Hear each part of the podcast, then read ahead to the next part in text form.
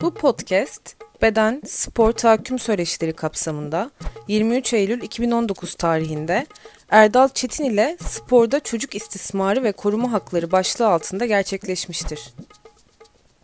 Tabii e, bu söyleşi dizisine biraz baktığımda aslında beden, spor ve tahakküm kavramlarının çok da içinde yer alan bir konu. Yani belki de e, bu çalışma alanlarının içinde e, doğası gereği yani çocuk olmasından kaynaklı e, bir takım kavramlar ve yine spordan kaynaklı bir takım hususların aslında bu alanın içinde yerleşmesini e, yer, yerleştiren en önemli faktörlerden bir tanesi. Yani birincisi çocuk, ikincisi spor. Çok önemli iki kavram. Ve iki açıdan bakmamız gerekecek galiba. Bir çocuk kavramı açısından, bir de spor kavramı açısından bakmamız gereken bir durum var. Ve bu istismar pratiklerinin de yani bu spordaki istismar pratiklerinin de hem çocuktan hem de sporun özelliklerinden kaynaklı olması nedeniyle veyahut buna açık bir alan bırakmasından dolayı çok da ciddiye alınması gereken bir konu olduğunu düşünüyorum. Sporda çocuk istismarı. Ee, tabii biz bu e, buna karar verdiğimiz anda böyle bir çalışma yapacağımızı söylediğimiz anda İlknur Hocam'la beraber aslında nasıl bir şeyle henüz karşılaşacağımızı çok bilmiyorduk Türkiye'de. Ve Türkiye'de neredeyse hiç değinilmemiş bir konu. Hep üstünün, zaten istismarın üstünün örtülme potansiyeli var. Yani bütün kurumlarda öyle takdir edersiniz ki aile içinde öyle, e, eğitim kurumunda öyle, e, istismar kavramı konuşulduğunda üstün örtün örtme, e, görmezden gelme, veyahut işte e, zamana bırakma gibi bir tavrın olduğunu görüyoruz. Bu sporda da bunu bizi böyle bir şeyin bekleyeceğini aslında tahmin, tahmin ettik yani. Ve şuna şaşırdık aslında bu kadar beden ilişkilerinin ön plana çıktığı bir kurumda neden insanlar bu konuyu daha önce hiç konuşmamışlar acaba? Yani mesela eğitimde konuşuluyor, e, ailede konuşuluyor diyelim çocuk istismar ama spor gibi ee, birçok boyutu olan beden anlamda, beden bedensel ilişkiler, beden ilişkileri anlamda birçok boyutu olan bir kurumun hiç e, konuşulmadığını gördük.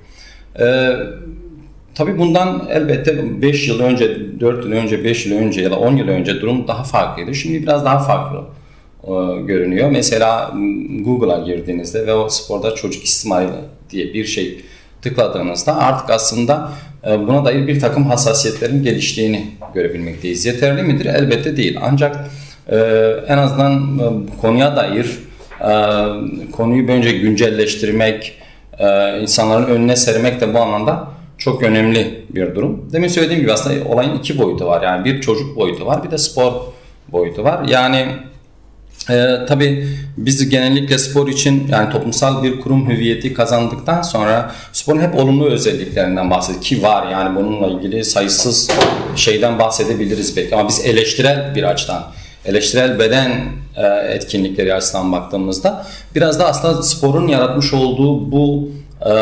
eşitsizlikler, ırkçılık, e, işte tahakküm, e, hiyerarşi e, noktalarında biraz dikkat çekmemiz gerekir. Bunlardan bir tanesi de çocuk istismarı. Nitekim sporun içinde e, çok ciddi anlamda artık e, gündem olması gerekiyor diye düşünüyorum. E, tabii bu çalışmalar Avrupa'da da çok yeni. Zaten çocukluk çalışmaları aslında çok yeni. Yani çocuk kavramı, çocuk üzerinde düşünmek, çocuğu bilimin öznesi haline getirmek kavramı da aslında çok yeni. Yani sosyoloji yeni geri, girmiş, psikoloji çok yeni bu anlamda. Yani diğer bilim dallarına göre ve spor sosyolojisi çok yeni bir alan. Ve çok bu yeni bir alan içinde çocuk e, spor yani çocukluk kavramı sporun içinde bu alanda çok yeni yerleşti. E, mesela 1993 yılında yani bir yüzme antrenörü Hickson'ın e, İngiltere'de Hickson adında bir yüzme antrenörünün aslında çocuk istismarıyla başlayan bir e, bunun medya yansımasıyla başlayan bir süreç olduğunu görüyoruz çocuk istismarı çalışmaları.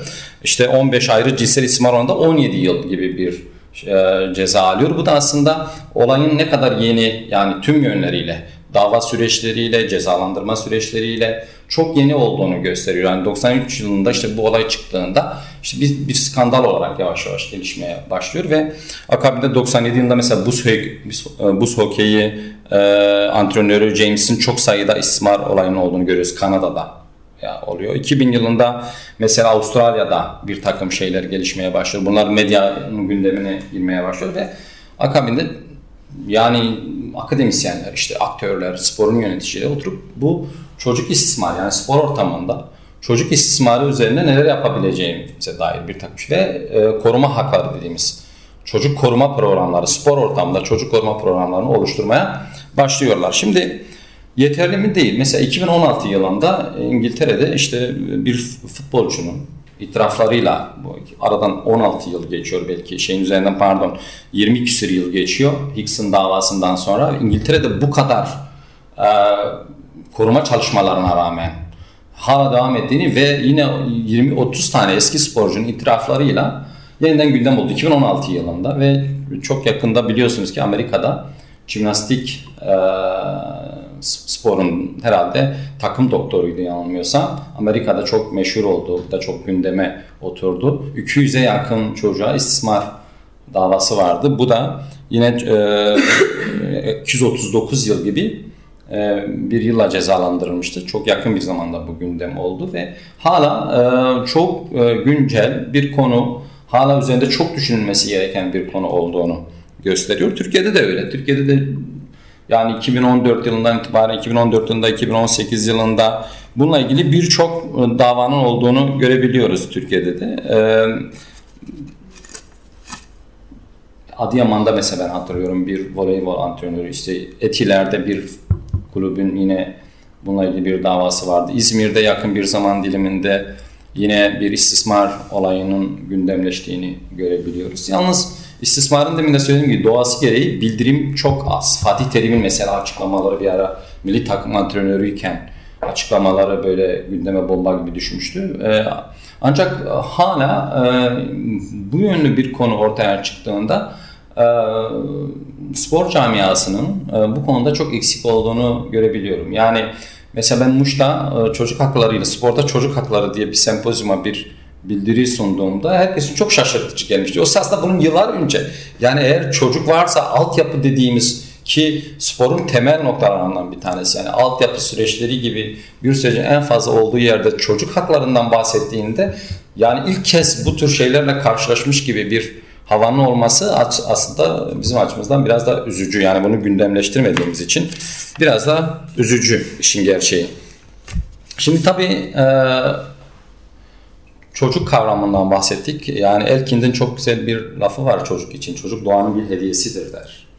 Ee, ben biraz da bunun üzerine eklemek istiyorum. Doğanın doğaya bir hediyesidir aslında. Yani sadece bir anne babanın değil aslında. Yine bir doğanın belki de toplumun topluma bir hediyesidir. Ve bunun üzerinde gerçekten e, artık biraz düşünmek gerekiyor. Yani çocukluğun gidişatı ne olmalı? Elbette baya bir süreç aldı bu da. Yani e, modern teoriler e, çocuğun tek düze bir çocuk için tek düze bir gelişim basamağı sonuçta ama artık günümüzde çocukluğun ayrı bir kategori olduğunu, üzerinde düşünmemiz gerekiyor. Kendine ait bir özelliklerinin olduğunu, çocuğu kendisi için yetiştirilmesi gerektiğini, çocuğun aslında kendi geleceğine dair kararlar vermesi gerektiğine dair postmodern dönemden sonra e, tabii çocukluk çalışmaların çok farklı bir seyir e, bir seyirde gittiğini görebiliyoruz. Şimdi biz e, biraz da çocuk istismarı yani spor ortamında çocuk istismarının e, hem yaptığımız araştırmada hem de kaynak çalışmalarda e, nasıl geliştiğine bakacağız ama öncelikle yani demin de söylediğim gibi yani bu e, bedensel ilişkilerin çok fazla ön plana çıkıyor olması sporu dikkat çeken bir kuruma dönüştüğünden bahsettik. E, nitekim e, hem e, Bordeaux'da hem de Vascoant'ta şöyle bir durum var. Yani spor öyle bir şey ki ancak eylemleriyle anlaşılabilir. Yani eylem içinde olduğunda öğrenilebilir bir şey. Yani siz boksu e, burada anlatamazsınız ama boksu yumruk atarken öğrenebiliyorsunuz ya da yumruk yerken öğrenebiliyorsunuz. Böyle bir özelliği var ya da işte e, diğer dövüş sporları için öyle bir durumu var. Dolayısıyla çok da aslında pratikleri içinde e, anlam kazandığını söyleyebiliriz ve burada özellikle bireysel sporların bu çocuk istismarı açısından takım sporlarına göre daha açık olduğunu hem bilimsel veriler gösteriyor hem de gözlem açısından çok rahat bir şekilde görebiliyoruz. Neden öyledir? Yani neden bireysel sporlar takım sporlarına göre çocuğu daha fazla istismarın odağı haline dönüştürüyor? Kanaatimce birincisi özellikle spor ortamında antrenör ile sporcu arasındaki çizginin e, kayboluyor olmasından kaynaklı bireysel sporlarda. E, bunun bir çizgisinin olmayışı ve denetleyecek ikinci bir mekanizmanın yokluğu. Yani bireysel sporların bireysel çalışılıyor olmasını e, denetleyici bir mekanizmanı biraz da ortada kaldırıyor. Birazdan da bu anlamda bakacağız. Özellikle bireysel sporlar bu anlamda istismar için daha riskli sporlar olduğunu söyleyebiliriz. Şimdi e, tabii arkadaşımızın da söylediği gibi yani bunun bir çok kültürel nedenlerinin de olabil, olabileceğini görüyoruz. Yani kültürel olarak, toplumsal olarak çocuğa nasıl bakıyorsanız kurumların içinde de o şekilde yerleşiyor ve orada o şekilde inşa ediliyor. Yani siz eğer aile içinde patriarkal bir yaklaşımla babayı mutlak otorite olarak görüyorsanız aile içinde de öyle bir ilişki gelişir. Siz öğretmeni eğitimin temel öğesi haline temel öğesi halinde görürseniz öğretmen merkezli bir yaklaşım gelişir. Eğer patriarkal yine bir kültürümüz varsa spor ortamında da daha çok erkek antrenör merkezinde e, olayın gelişmesi haliyle kaçınılmaz oluyor. Şimdi eğer e, bir sonraki slayta bakarsan biz e, hem çalışmamız boyunca hem de daha önceki kaynak çalışmalarımızda aslında istismar pratiklerinin kavramlaştırmasının diğer spor ortamındaki kavramlaştırmasının di, e, diğerlerde diğerlerinde olduğu gibi spor içinde geçerli olduğunu görebiliyoruz. Yani olayın bir fiziksel istismar boyutu var bir fiziksel istismar boyutunun olduğunu görebiliyoruz. Bir duygusal istismar boyutu var, bir cinsel istismar boyutu var, bir de ihmal boyutunun olduğunu görüyoruz. Ee, fiziksel istismarla yani sadece cinsel istismar elbette değil yani ama ilk akla gelenlerden bir tanesi cinsel istismar oluyor genellikle çocuk istismarı konusunda. Bu biraz da aslında sonuçlarının daha ağır olmasıyla ilgili olabilir belki bundan kaynaklı olabilir ama aslında fiziksel, duygusal, cinsel istismarın yanında yine ihmal davranışlarının spor ortamında çok yaygın pratikler olduğunu görebilmekteyiz. Yani genel pratikler var. Yani dayak evde de mümkün, okulda da mümkün, spor ortamında da mümkün, sokakta da mümkün. Bir bakıcı, bir sosyal hizmet kurumu, devletin bir kurumunda burada da mümkün, spor ortamında da mümkün. Bir alet ile dövme yine keza aynı şekilde. Ama bir de spora özgü pratikler var. Yani spor ortamı içinde inşa edilen bir takım şeyler var. Siz 18 yaşından küçük bir bireyi, bir çocuğu e, yaralı ve yorgun halde antrenman yapmak, aşırı antrenman yaptırmak ya da siklet kaygısı içinde adeta onu e, yiyecek ile bir savaşa dönüştürme çabalarının fiziksel istismar kategorisi içinde değerlendirilebileceğini söyleyebiliriz. Yine duygusal istismar pratikleri aslında en yaygını ama en az bildirim gösteren ve e, çoğu insan aslında e, istismar olarak görmediği bir durum ancak bireyler üzerinde en fazla etkisinin olduğu olan istismar olarak söyleyebiliriz. Yine aşağılama, e, performans ya dalga geçme, isim lakap takma gibi spor ortamına göre yeniden inşa edildiğini çok rahat bir şekilde görüyoruz. Sporcunun görmezden gelinmesi, e, tehdit, santaj, çocukluğunu yaşayamamak gibi çok daha vahim e, sonuçlar özellikle jimnastik gibi bir takım sporlarda çok erken yaştan itibaren çocuğun spora başladığını düşündüğümüzde aslında hiç çocukluğunu yaşayamadığı, zaten e, Kirby'nin bununla ilgili bir kavramlaştırması var. Ee, geç çocukluk sendromu diye. Yani aslında çocukluğa dair bir özlemin hep e, erken yaşta spora başladığı için sokaktan kopan, özellikle elit sporlar yani performans sporları için söylüyorum. Neredeyse oyun hüviyetinden tamamıyla uzaklaştırılmış. Sadece başarı ve performans için yapılan sporlarda çocukluğunun hiç yaşayamadığını, e, antrenörün tehdit ve şantajı altında bulunduğu, başarı elde edilmediği için sporcunun görmezden geldiği, başarı için birazdan bahsedeceğiz gerçi bunların nedenlerini ama baskı oluşturdu. Bir sürecin e, çok yaygın gelişen bir durum olduğundan e, bahsedebiliriz. Buna dair bir takım e, zaten veriler de oluştu. Cinsel istismar yine spor ortamında demin de söylediğim gibi beden ilişkilerinin çok fazla ön plana çıktığı bir kurum spor. Ee, antrenör ve sporcu arasındaki çizginin temas mesafenin ortadan kalktığı bir alan ve bu anlamda özellikle çocukların da çocuk olmasından kaynaklı bir takım özellikleri vardır. Netice çocuk çok küçük yaştan itibaren istismara dair bir takım fikri olmayabilir. İstismarı yorumlama biçimi farklı olabilir. Bu da çocuk olmasından kaynaklı bir takım durumlar ve bu, bu tür faktörler yan yana geldiğinde aslında cinsel istismar pratiklerinin de yine spor ortamı içinde çok yaygın görülen e, istismar olduğunu söyleyebiliriz. Bireysel sporlar deyince en çok üzerinde durduğum konulardan bir tanesi bence ihmal pratikleridir. Yani e, aslında çoğu kez antrenör böyle bir sorumluluğun ya da spor kulübü böyle bir sorumluluğun olmadığını düşünebilir ama mevzu çocuk ise nasıl ki okulda çocuğun güvenliğini sağlamak zorundaysa okulun yönetici aktörleri, nasıl ki aile içinde anne babalar çocukların güvenliğini sağlamak zorundaysa çocuğun temas ettiği bütün kurumlar aslında çocuğun güvenliğinden, ihmal davranışlarının olmayacağı bir takım pratiklerde bulunmak zorunda. Yani mesela özellikle alt e, şeylerde bireysel sporların e, taşrada genellikle bir binanın bodrum katında e, genellikle havasız malzeme ve araç gereçten yoksun ortamda yapıldığını düşünürsek ihmal davranışlarının da spor ortamında çocuklar için e, çok ciddi e, ve e, sorun teşkil eden pratikler olduğunu görüyoruz. Yani spor ortamındaki olumsuz atmosferle kastettiğimiz yani rekabet, sevgi ortamının olmaması,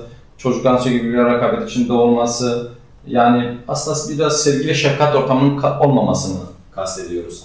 Mesela salonlardaki hijyen problemleri, malzemelerin yetersizliği, yetersiz beslenme, yine beslenme konusunda bilgilendirmeme, çoğu sporcunun antrenör tarafından hiç bilgilendirilmediği mesela. Özellikle sağlık konusunda, beslenme konusunda, sakatlıklar konusunda hiç bilgilendirilmediğini görebiliyoruz. Ama bilgilendirme de bu işin önemli parçası. Okul eğitiminin aksaması çok önemli problemlerden bir tanesi. Mesela biz görüşme yaptığımız e, katılımcılara sorduğumuzda okul eğitimi ne oluyordu antrenman esnasında? Hocamız okul eğitiminizle ilgileniyor mu dediğimizde evet ilgileniyor. Nasıl ilgileniyor? Arayıp danstan bırakmayın diyor. Yani aslında okul eğitimi antrenör için sadece bu. Devamsızlıktan çocuğu bırakmayın ama o eğitim herhalde kanatlıca not ve devamsızlıklardan ibaret bir kurum değil. Yani çocuğun eğitim hayatına göre antrenman programlarının belirlenmesi çok önemli. Ee, bunlar da yine çok ciddi anlamda ihmal e, davranışlarının olduğunu görüyoruz. Şimdi birazdan bu kafanızda bir şeyler bir şeyler şekillensin diye bunu gösterdim. Yani ee, sadece cinsel istismar değil, yani fiziksel istismar elbette bu çok önemli. Özel olarak değineceğiz. Fiziksel istismar, duygusal istismar ve ihmal davranışlarının da e, ve belki de bu genişletilebilir. Yani ekonomik istismar da şimdi konuşuluyor. Çünkü e, sporcular, çocuk sporcular artık çok ciddi anlamda eğitim e, şey ekonomi döngüsünün içinde, para kazanma telaşının içinde, onların emeklerinin sömürüldüğü bir düzenin içinde. Dolayısıyla ekonomik istismar da belki bunun içinde yavaş yavaş bu işin içine dahil edilebilir. Ee, yani istismar deyince neler gelir aklımıza? Bunun için böyle bir tablo yaptım. Şimdi e, bir diğer e, slaytımızda e, biraz da bunların kolaylaştıran nedenler üzerinde yoğunlaşacağız. Yani bu istismarın nedenleri, kolaylaştıran faktörleri neler olduğunu Belki bence en önemli bu söyleşide en önemli noktalardan bir tanesi bu. Yani birincisi spor kurulan ilişki biçimleri. Yani özellikle bunun üzerinde yoğunlaşacağım. Yani usta çırak ilişkisi, başarı ve performans odaklı yaklaşım bunlar istismara, çocuğu istismara çok açık bir hale getirmektedir. Aktörler arası başarı bağımlılığı, yani antrenör ve sporcunun başarısının birbirine bağımlı olmasından bahsediyoruz. İstismar pratiklerinin çok doğallaştırılması, bu yine çok yaygın bir durum. Aşırı temas ve şiddetin olağanlaştırılması. Yine önemli bir başlık. E, sosyokültürel faktörler, ailelerin spor ortamıyla kurmuş olduğu ilişkiler yani aile faktörü burada yine çok önemli. ekonominin, kent olgusunun istismar pratiklerini yorumlamada çok önemli bir etkiler olduğunu görebiliyoruz. Spora özgü mekanlar, mesela soyunma odalarını siz atıyorum her kurumda bulamazsınız ama sporda var. İşte kapalı spor salonu kavramının kendisi. Ee, yani işte e, kamplar, ailenin denetiminden uzak kamplar. Bunlar yine çok önemli faktörler ve Türkiye'deki kurumsal sorunlar yani koruma, çocuk koruma birazdan bahsedeceğiz. Çocuk koruma alanında yaşanan eksiklikler gibi faktörlerin çok önemli olduğundan e, bahsedeceğiz. Şimdi tabii biraz da usta çırak ilişkisinden e, başlamak istiyorum. Yani e, biraz daha yani tek tek değil e, şöyle yani kümelendirerek değil de böyle hızlıca çünkü bayağı uzun sürecek yoksa e, hızlıca aslında neyi kastettiğimiz yani bizim usta çırak ilişkisi aslında gayet güzel bir şey yani eski eğitim sistemimizin bir parçası. Ne var ki bunda yani usta çırak ilişkisi gibi düşünülebilir ama burada usta çırak ilişkisiyle kastettiğimiz şey aslında tahakkümün kuruluyor olması. Yani bir bireyin bir başka birey üzerinde kurmuş olduğu tahakkümden biraz bahsetmek istiyorum. Yani özellikle bir hiyerarşi oluşuyor. Yani spor ortamı içinde bir hiyerarşi oluşuyor ve e, eğitim süreci içinde e, bu hiyerarşinin tepesindeki kişi, genellikle antrenör, hiyerarşinin altındaki kişi en başarısız ya da yeni başlayan çocuk sporcu. Halde bir takım dayatmalarla olaylar başlıyor ve özellikle e, bu tür durumlarda şikayetin bildirilmediğini görüyoruz. Usta çırak ilişkisinin en tehlikeli yanı şikayet bildiriminin çok sınırlı olması. Çoğu katılımcı şikayet etme gibi bir opsiyonun hiçbir zaman e, akıllarına gelmediğini söylemiştim mesela. Yani antrenör onlar için çok şey ifade ediyordu. Çok şey ifade ettiği için de onu şikayet etme gibi bir opsiyonu hiçbir zaman oluşmadı. Ve öyle bir şey haline geliyor ki yani bir süre sonra biz şu an elit sporculardan bahsediyoruz arkadaşlar. Bir kupa, bir madalya, bir birincilik almak için e, gecesini günüzüne katan bir e, e, spor ortamından bahsediyoruz tabi. E şimdi onlar için antrenörle işbirliği yapmak çok önemli. Antrenörle işbirliği yapan çocuk, antrenörün işbirliği kastettiğim onun söylediklerine itaat eden e, çocuk antrenör tarafından ödüllendiriliyor. Daha fazla çalışıyor, daha özen gösteriliyor. Dolayısıyla çocuk için antrenöre karşı bir şikayet, bir itiraz e, yolunun kapalı olduğunu görüyoruz. Şimdi mesela bir e, katılımcının e, bu konudaki e, düşüncelerini e, sizinle paylaşmak istedim. E, bu biraz aslında bir uzman görüşü. E, çocuğun er olduğu, yani sürekli çalıştırılması gereken çocuk sporcu. Burada kastettiğim şey onun er olduğu, onun üstündeki yetişkinlerin de çocuğun üstünde sorgusuz, sualsiz yetki ve yaptırım gücüne sahip olduğu onu düşünürseniz aslında yani böyle bir açıklama yapmış. Çocuğun akranları içinde bir ast, ilişkisi, ast ilişkisinin kurulduğu, ilk gelenlerin 11'de yer alanların yani en başarılı sporcuların, abilerin, yedekler, eskiler, yeniler gibi bir durumun olması. Yani tamamıyla bu usta çırak ilişkisi antrenörle beraber başlar onunla beraber dizayn edilir ve sporcular arasında bile yerleşiyor. Mesela e, İlknur Hocam bilir e, güreş eğitim merkezleri vardır ve güreş eğitim merkezlerinde sporcular arasında şimdi var mı bilmiyorum ama birazdan kaldırıldı gibi bir şey deniliyordu. Güreş eğitim merkezleri. Var var. Evet. Ortaokuldan sonra, ilkokuldan evet. sonraydı. Şimdi evet, ortaokuldan sonra ve çok ciddi anlamda bir e, e, sınıflamanın olduğunu görüyoruz orada. Yani yeni gelenler adeta bir yani ben devrecilikte görmüştüm askerlik yaparken çocuklarım anlattı bana onu onu yaşatırdı. Yani ben 6 ay askerlik yaptım. Orada e, çocukların güreş eğitim merkezlerinde yer alan çocukların anlattığı şeyleri e, militarist bir hiyerarşi şeklinde adeta oluştuğunu ve bunun e, desteklendiğini düşünüyorum. Mesela çoğu kez abilerin yapmış olduğu hataların antrenör tarafından e, bilinmediğini düşünür katılımcılar. Yani aslında abilerimiz, e, sporcu abilerimiz bizim üzerimizde bir baskı oluştururken antrenörün haberleri yoktur diye düşünüyorum. Ama ben hem askeriyede gördüğümü söyleyeyim hem de çocukların ifadelerinden söyleyeyim. Aslında bu bilinçli bir şekilde teşvik edilir. Kesinlikle. Bir düzen kurma adına, bir başarı elde, elde etme adına genellikle e, teşvik edilir bence. Yani onların da haberlerin olduğunu düşünüyorum. Şimdi yani bu usta çırak ilişkisinde özellikle eril tahakküm arkadaşlar yani bu çok önemli. Bence bu sosyolojik olarak da öyle. Yani eril tahakküm ile e, hiyerarşi arasında bence çok ciddi anlamda bir, ben, birbirinden beslenme söz konusu. Ve usta çırak ilişkisi spor ortamında o kadar çok ciddi anlamda kurumsallaşmış ki arkadaşlar. Çoğu sporcu aslında özellikle yani cinsel istismarda da bunu kullanma potansiyeli çok fazla. Çünkü yani bu geleneksel erkek egemenlik yapıda yani özellikle antrenörün karşı konulmaz bir gücü var. Bu karşı konulmaz güç sadece onun bedeni üzerinde değil, onun spor hayatının da aynı zamanda şekillendirir. Haliyle bedeni üzerinde de bir söz söyleme hakkını kendinde bulur. Özellikle antrenör ve e, sadece bir kontrol değil mevzu orada. Yani e, pardon sadece bir e, sadece cinsel cinsiyet üzerinden bir hakimiyet yok aslında erkekte hakim. Aslında bir kontrol etme kaygısının da ön planda ol, olduğunu görebiliyoruz ve bu güç ilişkilerinin genelde spordaki en güçlü aktörün erkekler olduğunu dikkate aldığımızda tüm karar mercilerinde erkekler var.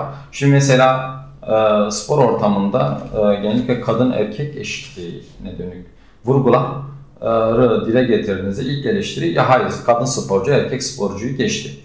Ama yönetimde yok. Yani kadın antrenör sayısı az, kadın yönetici sayısı az.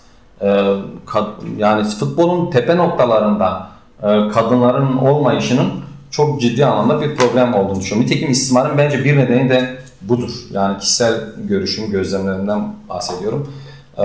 Aslında yönetim tabakasında e, eril tahakkümü gerçi karşısına alabilme anlamında söylüyorum bunu. Eril tahakkümünü karşısına alıp yönetimde yer alan kadın sayısı fazla olsaydı bence sporda istismar bu denli çok ciddi anlamda kendisini hissettirmezdi diye düşünüyorum. Ee, bu e, şeyde arkadaşlar usta çırak ilişkisinde en önemli nokta bu tahakküm yani antrenörün sporcu üzerindeki tahakkümüdür. Onun üzerindeki etkisidir, gücüdür. Tartışmaya açılmayan gücüdür. Yani çocuğun merkezde olmadığı bir düzen söz konusu. Zaten o da başlı başına istismarın en büyük nedenlerinden bir tanesi. Onun bu tahakküm yani sporcunun bedeni üzerinden de bir süre sonra devam ettiğini görebiliyoruz. Bir diğer e, husus başarı odaklılık yani performans odaklı yaklaşım. Yani performans o kadar çok önemseniyor ki e, yani birey zirveye ulaşmayı o kadar çok önemsiyor ki birçok şeyi sadece e, alttan almakla uğraşıyor. Bu da bir başka arkadaşımızın ifadesi. E, hedefe ulaşmak için her şeye göz yuman bir sporcu arkadaşımız. Yani ben milli olayın en iyisini ve başarayım, iyi bir sonuç elde edeyim kaygısının ön planda olduğu bir durum. Yani bu başarı ve performans odaklı yaklaşım aslında e, sadece istismarı değil, aynı zamanda görünürlük kazanmasına da engelleniyor. Yani istismarın görünürlük kazanması, ortaya dökülmesi, tartışılmasına da engelliyor. Yani diyelim ki istismara uyan bir çocuk eğer böyle bir kaygısı yoksa yani zirveye çıkmak gibi bir başarı, bir derdi yoksa belki bunu bildirmede bu kadar zorlanmaz. Ama e, çok rahat bir şekilde bildirebilir belki bu. E, bu şeylerde de arkadaşlar yani bu e, aslında sporun bütün aşamalarında yine hakim olan bir durum olduğunu görüyoruz. Yani bu başarı motivasyonu dediğimiz olay, performansın yüceltildiği, zirveye çıkmanın önemsendiği bir nokta ve elit sporcularda öyle bir şey var ki başarılı zirveye ulaşmanız yetmiyor. Çünkü bir o kadar da mücadele vermeniz lazım ki zirvede kalmanız gerekiyor. Bu bir süreç, sürekli devam eden bir süreç. Spor hayatı bitene kadar devam ediyor. Siz en alttan başlıyorsunuz, zirveye kadar ulaşıyorsunuz. Ama o yetmiyor. Bu sefer zirvede kalmaya çaba, çaba gösteriyorsunuz. Zirvede kalma stresi aslında zirveye ulaşma stresi kadar büyük bir strestir çocuklar için. Yani 10. sıradasınız, 9'a çıkıyorsunuz, 8'e çıkıyorsunuz. O an çok gö göze batmıyorsunuz. Kendiniz de sadece mücadele ediyorsunuz. Ama zirveye çıktıktan sonra bir de zirvede kalma gibi bir dert var. Bu sadece çocuk için değil, antrenör için de geçerli. Yani birazdan bahsedeceğim. İkisinin başarısının endemik oluşundan bahsedeceğim. Bu aynı zamanda antrenör için de geçerli. Yani önlerine çok ciddi anlamda bir başarı motivasyonu konuluyor. Spor sadece bir şeyin üstesinden bir madalya almak, zirvede olmak, zirveye yerleşmek ve zirvede kalmaya devam etmek şeklinde cereyan eden bir kurum haline dönüştürdüğünüzde işte o zaman e, çoğu şeyde rıza göstermek durumunda kalıyorsunuz. Yani ben çocuklar açısından söylüyorum tabii. E, bir e, sporcumuzun bu anlamda buraya yansıtmadım ama yani şöyle bir beyanı vardı. Çocuksunuz ve bilmiyorsunuz diyor. Çocuk olarak sizin orada bir hedefiniz var. Birinci olmak. Birinci olmak, yarışmaya katılmak, madalya almak, çok iyi yarışmak. Ve şunu diyor mesela jimnastikçiydi kendisi. Jimnastikte bitmeyen bir yeni hareket çıkarma serüveni var sürekli. Yani sürekli çalışmak zorundasınız diyor. Sürekli bir şeyler e, ortaya koymak zorundasınız diyor.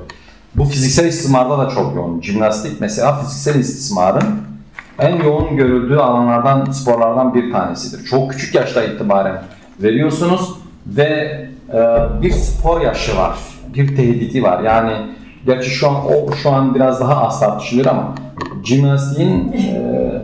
Özür dilerim. Bir şey yapayım. Altta bir korku evi var. Şu an herhalde onu çalıştırıyorlar. Korkmayın. insanlar bağırıyor, ediyor. Tamam. Sebebi odur. bir ilgilendirmek Korkmayın. Tam altımızda. Ha, korku, yani korkmak için geliyorum. Evet. Çok ilginç. Ona da öğrenmek Korkmak için diye. Evet. Yani yeterince korku. En son topu. korku her zaman yanımızda yani. Hala korku. Ha bunlar nasıl bir ortamdalar ki hiç korkmamışlar ya. İlginç onlar için de tabii ilginç. ya o kadar çok korkmamak için bir neden yok yani şu an Bunları sokağa çıkıyorsun tehdit Seyyarede okulları gezenleri de var ne yazık Evet. Yani, okullar, evet. Araç geliyor aracın içinde işte çığlıklar Evet yani onun için özel bir mekanizma Evet evet. Ben de buna gerek olmadığını. Yazık ki böyle bir şey. Evet. İlginç. Çalışabiliriz artık. Çocuklar. Neden? Evet. Ee, burada da görüldüğü gibi yani genellikle performans, başarı ve zirve odaklı spor anlayışının aslında istismarı kolaylaştıran bir faktör olduğunu görüyoruz. Duygusal istismarda da bunlar çok önemli. Bence e, başarı odaklılığın duygusal istismar boyutu yani onu baskı hissetme, üzerinde baskı hissetmenin çok e, ciddi anlamda yani bu başarısız olduğunda çok şey kaybedebileceğini düşünüyor. Yani zirveye yerleşmek, başarı elde etmek birazdan ekonomi e, ekonomik durumları ifade edince de söyleyeceğiz. Çoğu sporcu için inanılmaz hayatta kırılma yaratabileceğini düşünüyor. Yani zirveye ulaştığında e, kazanacağı şeyler ile e, kaybedeceği şeyler arasında çok büyük uçurum var. Galiba bu bizim sporu nasıl anlamlandırdığımızla ilgilidir. İyi bir şey olacak mı soracağım kısmı yoksa böyle araya girebiliyoruz. Olacak herhalde bu kadarıyla. Ama araya da tabii yani siz ne derseniz. Evet yani araya da eleştirebiliriz sorun olmaz. Ben şeyi merak ediyorum. Bu e, geçtiğimiz dönemde biz bir benzer konseptli bir etkinlik yapmıştık. Ee, orada bir arkadaşımızın sorusu vardı. O benim aklımda kalan bir soruydu. Orada tam böyle şey yapamadık, ortaya bir şey çıkartamadık. Hani burada kişisel fikrini merak ediyorum. Literatüre dair de hani hakimiyetin olduğu için literatürde de buna dair bir yer var mı merak ediyorum. Şimdi burada antrenörün bu performans odaklı yaklaşımı hem fiziksel anlamda özellikle hem de e, duygusal alanda ciddi bir istismar oluşturuyor. Evet. Fakat e, bu rıza meselesi de tartışılan bir hani e, evet. olgu. E, kişi bir boyutuyla bir rıza gösteriyor. Hı hı. Rızayı gösterip içselleştirdiği bu ortamın hı hı. içerisinde kişinin kendi kendini istismarı nasıl? Yani ele alınabilen bir şey mi kavramsal olarak ya da senin gözlemin, yorumun nedir? Yani hem fiziksel anlamda aslında kendini istismar ediyor çünkü diyor ki hı hı. benim fiziksel olarak daha güçlü olmam lazım. Hı. Benim e, işte e, daha sıkı çalışmam lazım. Hı. Ben e, bu kadar e, büyük bir hedefe ulaşmak için aslında yetersizim, bu yetersizliğimi tamamlamam lazım derken de duygusal olarak da evet. kendini e, soktuğu durumun kendisi de istismar mıdır? Evet. Nasıl değerlendirilir? Yani şöyle bir şey, özellikle rıza kavramının çok itici bir kavram olduğunu söyleyeyim. Yani bu çoğu kez genellikle failin meşrulaştırma aracıdır. Çocuklarda rıza, yani bir çocuğu ikna etmek, onu bir şeye razı etmek güçlü bir mo- motiv için e, yani çok basit bir şey. Yani bir öğretmenin bir öğrencisini bir şeye rıza etmesi, bir antrenörün bir sporcusunu rıza etmesi, evde güçlü bir figür olarak babanın kendi evlatlarına bir şeye rıza etmesi çok basit bir şey. Yani mevzu rıza değil ama şunu belki gündemleştirebiliriz. Yani yanılmıyorsam İlknur Hocam'la da bir ara bunu konuşmuştuk. Yani bu da çok çalışması gereken bir konu. Bireyin kendisine yönelik şiddeti. Yani sadece fiziksel anlamda değil, spor ortamı içinde bireyin kendisine yönelik şiddeti de ayrıca konuşulması gereken bir şey. Ama siz öyle bir atmosferin içine sokuyorsunuz ki yani öyle bir kültür var ki spor ortamı içinde aslında bu istismarın kültürel boyutu, kurumun, kurum kültürünün e, birey üzerindeki etkisinden bahsediyoruz aslında. Bu bir e, başlangıç değil, bir sonuç. Yani sporda öyle bir kültür hakim ki bu kültürün içinde çocuğun için temel motivasyon başarıdır.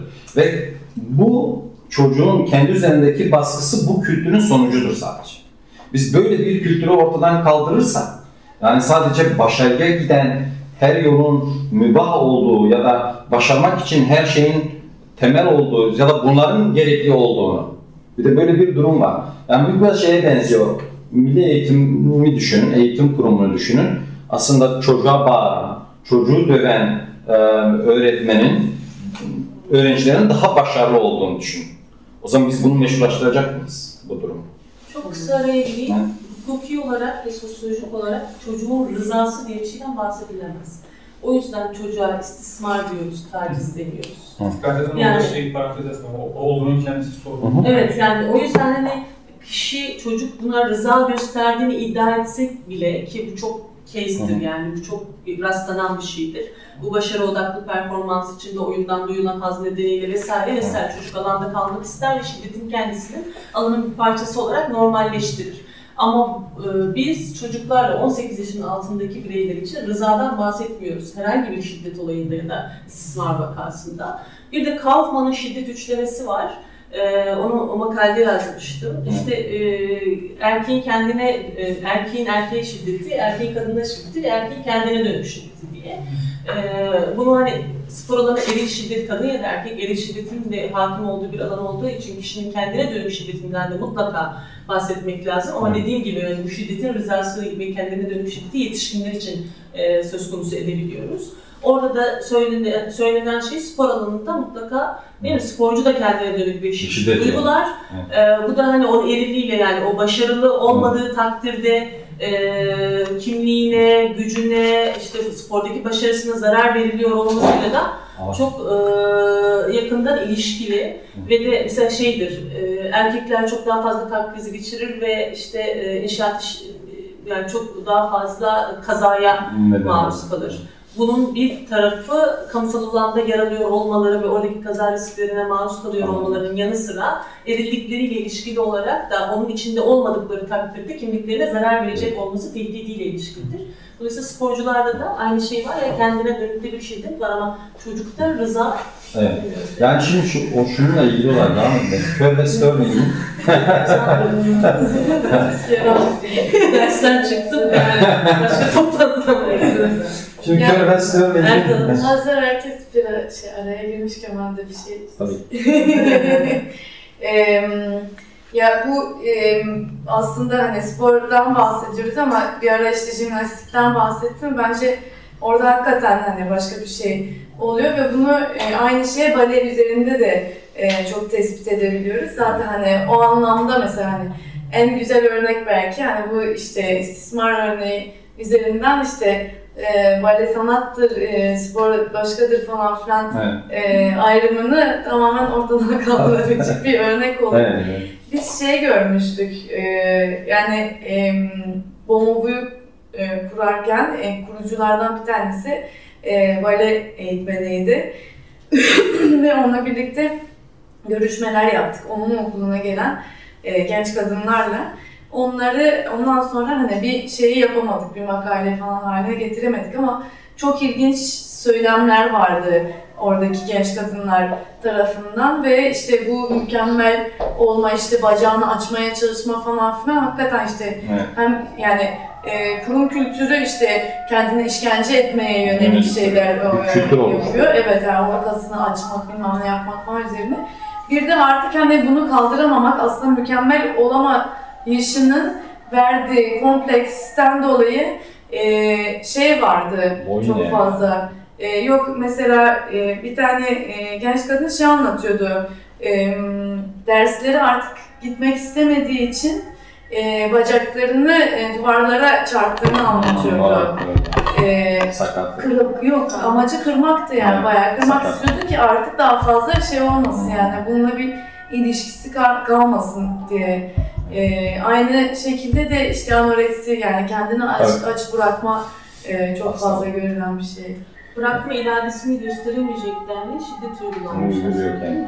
Bir cezalandırma. Kendi, yani bırakma iradesini gösterip bırakamıyor. Evet. Hı. Kendine dönük bir şiddetle e, kendi müdahalesi olmadan bırakmaya çalışıyor. Şey gibi aklıma şey geldi, toplama kamplarında pasif intihar biçiminin e, durup mesela aç kalıyorlar ve yemeği kesiyorlar. Evet. Aktif intihar biçimi ise tellere yürümek. Evet. Yani, yani hani o, o denli iradesini kaybetmiş oluyor. Zaten şöyle bir durum var. Bu duygusal istismarda, Kör ve Sterning'in çalışmasında şöyle bir şey çıkıyor. Çocuklar ya da işte sporcular duygusal istismarı en çok ne zaman kabul ediyorlar ya da olması gerektiğini düşünüyorlar? En çok başarısız oldukları durumlarda. Yani başarısız olduğu durumlarda, başaramadığı spora dair başaramadığı durumlarda genellikle kendisine yönelik yapılan duygusal istismar pratiklerini meşrulaştırıyor. Gitmiş. Bana bağırsın diyor, iyi ki bağırmış diyor, hak ediyorum diyor falan vesaire. Yani başarısız oldukça aslında istismar pratiklerini daha çok hak ettiğini düşünüyor.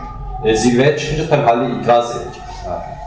Şimdi belki yeri gelmişken değinelim, bu cinsel istismarda da öyle. Breckenridge'in çok meşhur bir e, istismar yaşı kavramı var. İstismarın başarıya en yakın olduğu dönemde geldiğini söyler. Henüz de başarılıdır ama başarmak üzeredir başarmak üzeredir. Ona bütün yollar açılacak. O zaman en çok istismara maruz kalıyor cinsel istismar. Çünkü artık reddi, antrenörü reddedemeyeceği bir seviyededir. Bir olimpiyatlara gidecektir. Artık kendisini ispat edecektir. Bir müsabakaya bir şampiyonaya katılacaktır. Artık belki de elit seviyeye ulaşacaktır. O anda antrenörün isteklerine rıza gösteriyor. Ve dolayısıyla başarıya en yakın olduğu dönemde istismar pratiklerinin yoğunlaştığını söyler. Bu da biraz bununla ilgilidir belki de. Yani bireyin kendisini hem başarı, başarısız olduğu durumlardan meşrulaştırır hem de başarı eder. Zaten başardığında aslında itiraz mekanizması biraz açılıyor belki de. Çünkü siz zirvedesiniz. Söylediğinize ek olarak küçük bir şey söyleyeyim. Ee, okul öncesi döneminde yaklaşık 3-4 yıl bale kursuna gittim ben de dil söyleyince aklıma geldi. Orada da böyle müsabakalara veya işte resitallere hazırlıklar olurdu. Ee, bir, birkaç kez tekrarlandı bu ama en şiddetlisini söyleyeceğim. Şu an e, unutmuştum. Bu konuşulanlar üzerine aklıma geldi. Çocukları böyle toplayıp e, kıyafetlerini değiştirme hali vardır. Sahne arkasında veya işte otobüste bir yere yetiştirirken falan. Ve bizi soyuyorlardı çırılçıplak. Ondan sonra işte muz çorap veya işte tütü bir şey. Ama böyle çok hızlı yapılıyordu çünkü bir yere yetiştirilmesi gerekiyordu. Veya işte sınava girecek. Mesela İngiltere kraliyet ailesinin bir sınavı vardı çok önemli böyle. E, çünkü bir hedef var, oraya Evet. ulaşmaya çalışıyorsun. O sırada e, ya, türlü bununla ilgili şeyler oluyor ama çok kestiremiyorsun da ne Hı. olduğunu ve sonradan onun yanlış olduğu geliyor yani. İtiraz edebilecek bir Bir dönemde de değilsin. çünkü bir yere yetişmeye çalışıyorsun ve hani bunun doğru olduğu sana söyleniyor ama halbuki bu da bir istismar çeşidi yani. Evet. Şimdi diğer bu performans odaklı yaklaşımın yanında bir de aktörler arası başarı bağımlı da var. Yani biraz bununla da ilişkili zaten. Yani bu aktörler dediğimiz olay sadece antrenör değil, idareci de olabilir, takım doktoru olabilir, e- ebeveyn olabilir. Mesela ben buna da çok e, yoğun bir şekilde şahit oldum. Aslında çok ebeveyn baskısı altında olan sporcular da var. Yani ya kendileri deneyimleyememiştir, başaramamıştır. Mesela babam için yar- yarışıyordum, babam için artık spor yapıyordum diyen sayısız e, örnekle karşılaştım yani. Başarı bağımlılığı bu da çok önemli. Yani bu hem usta çırak ilişkisiyle de ilgilidir hem de e, başarı eksenlik bakış açısıyla da ilgilidir. Ancak çok endemik bir durum var. Yani başarının endemik olduğu bir durum var. Antrenör başarısı ya da sporcu başarısı, antrenör başarısı ya da ebeveyn başarısı olarak sunulması. Ee, bunu birçok antrenör de söylemiştir mesela. Biz spordan çok ebeveynle uğraşıyoruz diye. Yani kenarda duran ebeveynin e, yanlış yönlendirmeleri bizi daha çok etkiliyor diye. Ebeveyn bu anlamda aslında çocuğun başarısını arzulayan diye bir e, aktördür. E, antrenörle beraber, idareciyle beraber adeta sporcunun başarısına ortaktır. Dolayısıyla başarısızlığına da haliyle ortaktır ve çok ciddi anlamda bir e, baskının altında olduğunu söyleyebiliriz çocuklar. Mesela bir sonraki slaytımızda bununla ilgili bir durum var. Bir geçebilir miyiz? Evet. Ee, burada işte bir sporcunun, bir güreş sporcusunun bir söylemi, antrenörümüz için adeta bazen güreşiyorduk demesi. Ee, antrenör bize kızmasın diye. Yani bununla ilgili bir ifade bireysel sporlarda. Yani burada aslında biraz da olay şu. Çocuk kendi başarısının yanında antrenörünün başarısını düşünme gibi dışsal bir motivasyonun etkisindedir. Yani dışsal bir motivasyonla hareket ediyor. Ve bu onun üzerinde çok ciddi anlamda bir baskı oluşturuyor. Bir süre sonra e, neredeyse kendi baş kendisi için düşünmesi gereken başarı kaygısını artık orayı terk etmiş, antrenör ile olan ilişkisini e, gündeme getiriyor. Bu antrenör olan ilişkisi neyin üzerine kuracak? Başarısı üzerine. Belki de bundan sonraki sportif kariyerini belirleyecek. Onun için de, onun başarısı için düşünüyor ve bu da çok ciddi anlamda bir e, problem. Yani antrenör özellikle elit seviyeye getirdiği öğrenci için ya da sporcu için e, söz hakkı olduğunu düşünüyor.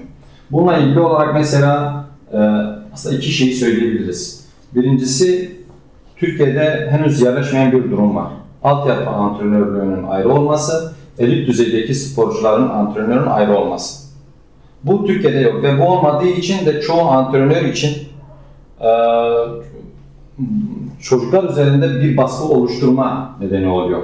Mesela siz eğer sadece altyapı antrenörüseniz bir sporcuyu elit seviyeye getirip başkasına devretme e, devretme düşünceniz olacağı için çocuk üzerinde çok fazla tahakküm etme durumunuz kalmayabilir. Mesela bu Avrupa'da şu an çok sık denenen bir şey.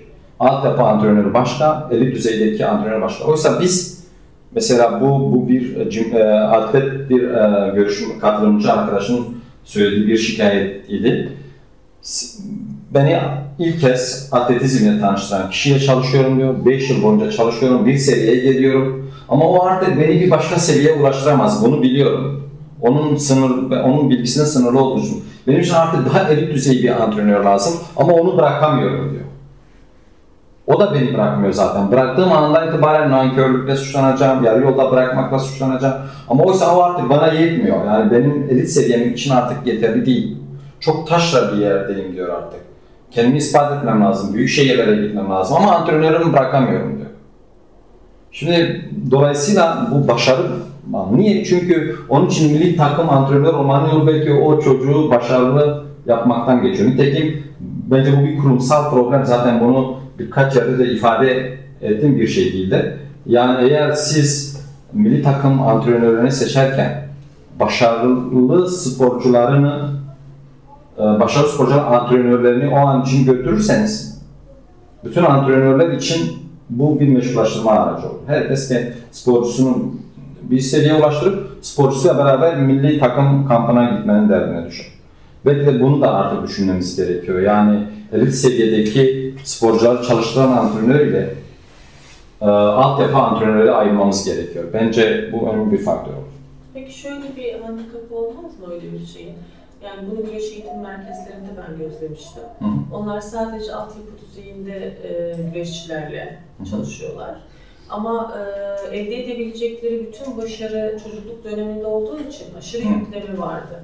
Ve e, süren yani çok fazla antrenman yaptırıyorlar ve çok kısa sürede başarı elde etmek istedikleri için Evet. çocukların büyük, büyük bir bölümü daha 18 yaşına gelmeden sakatlık yaşıyordu ve e, yıldızlardan sonra yetişkinlere geçemeden spor kariyerleri bitiyordu. Evet bu şeyde de öyle. Yani mesela jimnastik gibi aslında spor yaşının sınırlı olduğu dönem bazı sporlar var. Spor yaşı dediğimiz olaylar.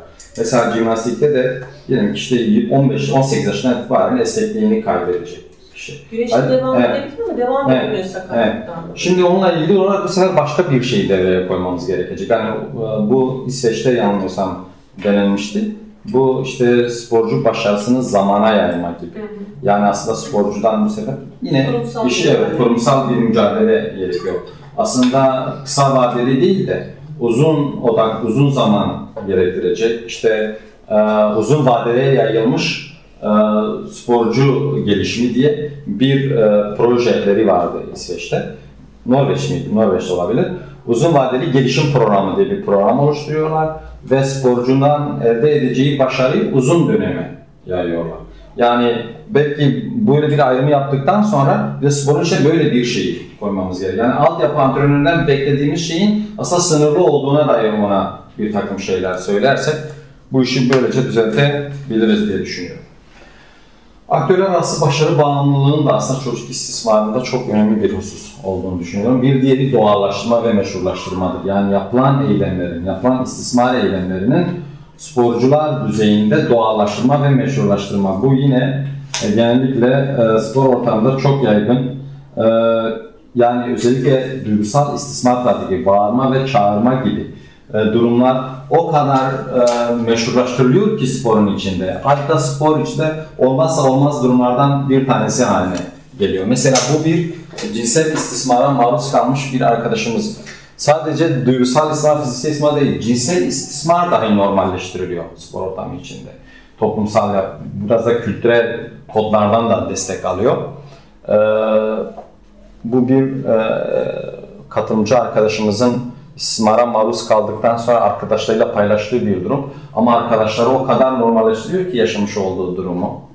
Ee, antrenörüyle yaşamış olduğu istismar pratiğini e, aslında belki de olması gereken antrenörün kendisine gösterdiği ilginin bir parçası olarak gösteren ve bunu kullanması gerektiğini düşünen bir çevreyle beraber. Yaşadıkları şeyden tiksinen, bunun için ağla- ağlayan e, kişiye arkadaşlarının verdiği cevap. Ne olmuş yani? İyice yani sanki ben abartıyormuşum gibi. Ee, herkes benim üzerime geldi diyor ilginç bir şekilde. Birazdan aynı arkadaşımızın e, başka bir alıntısına bakacağız. Bu da e, aslında belki de bunun bir devamı gibi. Yani özellikle ikisini şey yaptım. Ve e, aslında bütün istismar pratiklerinde mesela bağıran, duygusal istismarda bağıran antrenöre özen gösteriyor. Bunu çok sporcuda gördüm. Antrenör bize bağırmadığı zaman sanki bizimle ilgilenmiyormuş gibi. Bize aşırı antrenman yapan antrenör o kadar cazip geliyordu ki. Bizi çok seviyor, aşırı antrenman yaptırıyor. Canımıza okuyor. Küfür ediyor, bağırıyor, çağırıyor. Bu çok yaygın bir şey. Yani bağ ya da işte fiziksel istismar pratikleri, maruz kaldığınız şeyler. Sadece üstesinden gelmeniz gerektiğini düşündüğünüz şeyler. Tamam. İşte diyelim ki aşırı antrenman yapıyorsunuz. E bu sporun bir parçası. Üstünden gelmek zorundasınız. Doğallaştırma, meşrulaştırma. Yani sporun içinde bunlar meşruymuş gibi adet. Yani e, mesela sporda da acı çekmesine rağmen oynuyor. İğneyle işte sahaya çıktı gibi söylemler. Yani biraz da bunu meşrulaştırıyor herhalde. Yani maruz kaldığı şey. Yüceltiyor. Evet yüceltiyor bunu. İğneyle sahaya çıktı. Mesela şeyi hatırlarım Galatasaray'ın UEFA şampiyonu olduğu dönemde işte Bülent'in sakat omzu çıkmıştı ama ona rağmen oynuyordu falan. E Şimdi bu o kadar yüceltiyor ki bir süre sonra sporun içinde. Ne oluyor? Haliyle aslında maruz kaldığın bütün şiddetin sporun ne kadar özümsediğinin göstergesi oluyor. E bu duygusal istismarda da böyle. Yani bu meşrulaştırma e, mevzusu, doğallaştırma Ama- mevzusu. Yani tersi de şey olabiliyor. Atıyorum işte e, regl dönemlerinde işte kız çocukların spor yapmaması gerektiği üzerine bir işte algı var. Yani toplumda işte bu hastalık olarak şey yapılıyor. Halbuki bir kız çocuğu işte regl olmasına rağmen spor yaparsa kendi kendine kanıtlayabilecek belki de. Evet. Ve ne kadar da güçlü olduğunu hani kendi kendine gösterecek ve bundan hani Evet, yani Regal dönemi tabii özel olarak sorduğumuz bir şey. Yani bununla ilgili, şimdi biz bununla ilgili özel soru sorduk tabii. Yani bu katılımcı arkadaşların Regal dönemiyle ilgili düşüncelerin ne olduğunu söyledik. Şimdi bununla ilgili şöyle bir durum var. Yani aslında Regal döneminin çok zor geçirdiğini söyleyen arkadaşlarımız var. Ben o gün dinlenmek istiyorum diyen insanlar vardı. Bir de hayır tam tersine ben aslında o dönemi hiç fark etmiyorum. Benim için hiç önemli değil diyen arkadaşlar oldu. Dolayısıyla o dönemi biraz da o kişinin nasıl hissettiğine bırakıyoruz. Yani eğer aktör oysa, o işin merkezinde yer alıyorsa, o dönemi nasıl geçirmek istiyorsa bu onun biraz şeyine bağlanmalı. Yani bununla ilgili çok çelişkili ifadeler aldım. Mesela e, şimdi çok ağır geçen arkadaşlar hayır dinlenmek istiyorlardı ve bu sefer aslında antrenörün ona dinlenme şansını vermemesini bir istismar olarak görüyordu. Belki de haklıydı. Diğer taraftan yok ben çok yaşamıyordum. Hatta bu dönemlerde aslında kendimi daha da güçlü hissediyordum ve ben bu şekilde çıkıyorum diyen kişi vardı. Biz bunu özel bir şey olarak değil de birey bu süreçte nasıl bir e, dönem kendisi nasıl hissediyorsa o şekilde e, ortaya çıkmasını e, o, evet, şey, yani esnek. Evet, esnek. Bu biraz da ona bağlı. Eğer zor atlatıyorsa, o dönemleri zor geçiriyorsa dinlenmek onun hakkı. E, Bir de tabii bir de çocuk yaştan bahsettiğimizde e, herhalde e, bu işler biraz daha çocukların e, eğitim bilgilendirmeye, rehberliğe muhtaç olduğu bir dönemde olduğunu söyleyebiliriz bu dönemle ilgili. Yetişkin dönemi içinde ben şöyle bir şey yaşamıştım. Okulda e, sanat okulundayım da yani şey hı. dans bölümü. E, ve prova alıyoruz işte repertuar hazırlanıyor çünkü ve sadece kadınlardan oluşuyor sınıf erkek yok ama bizimle çalışan eseri üreten kişi erkek. Hı hı. Ve işte reg dönemlerimiz oluyor, prova alırken zorlanıyoruz vesaire. Bir arkadaş gelmemiş ve Evet. bunu bu şekilde haber veriyor hocaya. İşte gelmemesinin sebebi regle olduğunu söylüyor. O da arkadaşlar siz regle olmuyor musunuz dedi böyle. Evet. Ve orada böyle hani şey bir ortam oluştu. evet. Suç oldu, Herkes suçlandı yani sanki. Birbirine baktı ve yani kimse cevap vermedi. Hem, hem onu aslında ötekileştirdik. Evet. Hem bunu bir erkek dillendirdi hem de Hı. Şey orada olmayan biri hakkında konuştu. Evet. Biraz böyle hani berbat bir Evet, şimdi şöyle bir durum var. Yani bir- o aslında bir mesaj. Yani aslında hem ona hem size verilen bir mesaj. Eğer e, bu dönem bu kadar zor geçiriliyorsa siz niye deli değilsiniz? Bu kadar kolaysa o niye kolay değil gibi bir şey ama aslında bunun bir erkeğin dilendiriyor olması tuhaf. Çünkü yaşamadığımız, deneyimlemediğimiz bir pratik üzerinden bir kadına ya da kadınlar üzerinde bir yorum yapma e, haddi de herhalde bize ait değildir diye düşünüyorum. Yani onları biraz da e, kadın arkadaşların o günü kendisi nasıl hissettiğine bırakıyoruz. Böyle onu ayrı bir olarak yani Regal dönemini ayrı bir kategori olarak. Şimdi e, bir diğer faktör sosyo-kültürel faktörler. Bu çok önemli. Yani şiddetin yaygın kullanımı yani toplumda kabul edilebilirliği, toplum içinde meşrulaştırmasının aslında kurumlara yansıması zaten var. Yani e, gerçekten şiddet bir çözüm yolu haline getiriliyor bazen kültürel olarak. Ailede, işte dinde, eğitimde kullanışlı bir aparata dönüştürülüyor bazen şiddet ve bu bunun kültürel olarak spor kurumunun üzerinde de etkili olması zaten beklenir. Yani e, burada e, demin işte bahsettiğim arkadaşımızın ifadeleri yani kültürel olarak bu işin nasıl neyden güç aldığını gösteriyor. Birincisi yani aslında üçlü bir durum var. Birazdan yine aynı arkadaşımızın bir ifadesinden bahsedeceğim. Ee, bir de ailenin spor ortamıyla nasıl bir ilişki kurduğu üzerinde yine aynı arkadaşın görüşlerinden bahsedeceğim. Birincisi spor ortamı, ikincisi kültürel olarak. Bakın babasının cümlesini o kadar önemsiyor ki baba katil olurum diyor. O da diyor ki ben bir böyle bir babaya nasıl söyleyebilirim ki diyor. Yani şiddete yine şiddet ile cevap verecek bir babanın olabileceğini düşünüyor. Kültürel olarak bunun çok hakim olduğunu düşünüyor. Ve ben böyle bir babaya nasıl istismara maruz kaldım diyebilirim ki diyor. Çünkü babanın yapacağı şey de yine bir şiddet. Evet. Ve bunu biliyor. Ve bunu çocuk yaşta biliyor ilginç bir şekilde. Bunu henüz 14 yaşındayken biliyor. 14 yaşında kültürel olarak şiddetin hakimiyetinin babası üzerinde de olduğunu ve muhtemelen babasının da şiddet göstereceğini ve bunun sebebinin kendisi olacağını düşünüyor.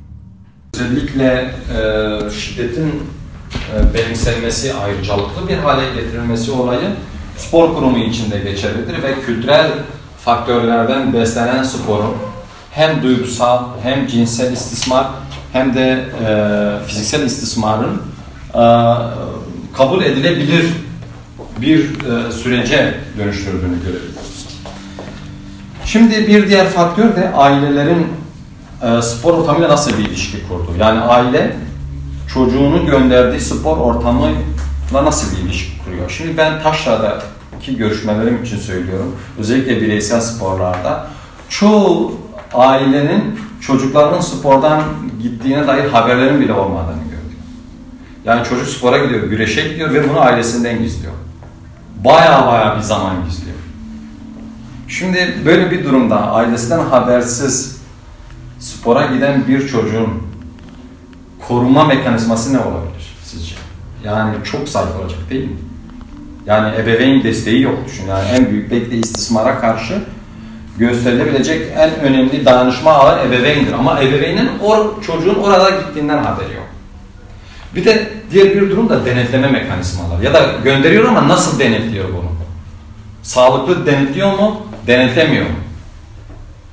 Ebeveyn çocuk arasındaki ilişki nedir? Ben bununla ilgili olarak aslında üç ebeveyn profiline rastladığımı söylüyorum. Birincisi spora başlanan haberi olmayan ya da çocuklarının spora başlamasından rahatsız olan aileler. Bir de rahatsız olan yani spora gitmesini istemiyor. Özellikle dövüş sporlarında falan çok yaygın. Çocuğun gitmesini istemiyor. Hayır gitmesini istemediğinde orada nasıl bir ilişki kurabilir spor ortamıyla? Negatif bir ilişki var. İkincisi denetimi yok denecek kadar eksik olan aileler. Yani evet gönderiyor ama hiç denetlemiyor. Spor ortamına gitmiyor, çocuğun kendisi almıyor, bir şoför aracılığı alıyor, çocuk kendisi geliyor da antrenör bırakıyor falan vesaire. Yani denetimin çok zayıf olduğunu görüyoruz. Diğeri de e, istismarı ortadan kaldıracak kadar bir denetimin olması. Var denetim ama bu da istismarı ortadan kaldıracak kadar değildir. Şimdi bir anne ile çocuğu arasındaki iletişimde aynı arkadaşımızın bakın yurt dışında bir istismar olayına maruz kalıyor. Henüz 14 yaşında bir kampta bir kampta otelde çok yaşın çok yani en azından o korku kadar kötü değil. o korku çığlıkları kadar kötü değil. Doğal bir öylesi. Şimdi e, bir e, sporcunun aslında annesine verdiği bir mesaj var. Tam söylemiyor. Yani ama ne diyor? İşte bana sarılması normal diyor annesi. Bunu söylüyor. Ee, şimdi ben ebeveynin denetleme mekanizmasından bahsediyorum. Yani spor ortamıyla nasıl bir ilişki kurduğundan bahsediyorum ve anne e, bir süre sonra mahkemeye taşınıyor bu olay tabii falan. Anne mahkemede ağlıyor aslında diyor ki kızım bana bir mesaj verdi ama ben anlamadım diyor. Bu hem ebeveyn çocuk iletişiminin hem de ebeveynin spor ortamıyla nasıl diyalog kurduğunu gösteriyor aslında. Kızım bana bir ipucu verdi ama o ışığı bende göremedim. Ve bu 6 yıl sonra itiraf ediliyor. O antrenörün başka çocukları istismarıyla beraber devam eden bir davaya sonradan ortak olan bir artık yetişkin bir kişinin söylemidir. Annesinin mahkemedeki ağır. Niye? Çocuk istismara maruz kalıyor ve ebeveynle iletişim, ebeveynle olan iletişim kanalındaki zayıflık aslında bildirimi de zorlaşıyor. Bu bütün istismarlarda böyledir bu arada. En önemli sorunlardan bir tanesi budur çocuk istismarında. Yani bildirimin de iletişim kanallarının zayıf olması. İletişim kanalları varsa bile bunu gizleme derdi. Ebeveynin bu işin bir ortağı bile yani kültürel olarak. Bunu gizleme durumu. Şimdi haliyle ailelerin spor ortamıyla kurmuş olduğu ilişkinin niteliği aslında istismarı azaltan ya da artıran bir durum olabilir. E şimdi e, eğer ebeveyn çocuğuyla beraber salona gidiyorsa, çocuğun denetim, mesela ben kendi çocuğumu, oğlumu jimnastiğe götürüyordum. İşte evet jimnastik salonunu görmüyordum ama orada duruyordum yani yine de. Arada sadece gözlemliyordum. Antrenör aslında ebeveynin orada olduğunu bilmeli. Yani ebeveynin en azından denetimin olduğunu, o, o şeyi üstünde hissetmeli. Çünkü e, bu arada şunu söyleyeyim, yani belki aramızda sporcu arkadaşlarımız var, böyle biz antrenör olanlar da olabilir. Kendisi bununla ilgili zan altında hissetmesinler. Çünkü ben bunu her yerde söylüyorum. Eğitimde istismar varken bu öğretmenliğin kötü bir meslek olduğu anlamına gelmiyor. Ailede istismar varken bu ebeveyn olmanın kötü bir şey olduğu anlamına gelmiyor. Spor ortamında da istismar varken antrenörün kötü bir aktör olduğu anlamına gelmiyor. Tam tersine dert nedir? Biraz daha güvenilir bir ortam. Çünkü birazdan bahsedeceğiz sporda çocuk korumanın en önemli başlıklarından bir tanesi de antrenörü korumaktır. Sporun itibarını korumaktır. Yani oradan hareket ediyor.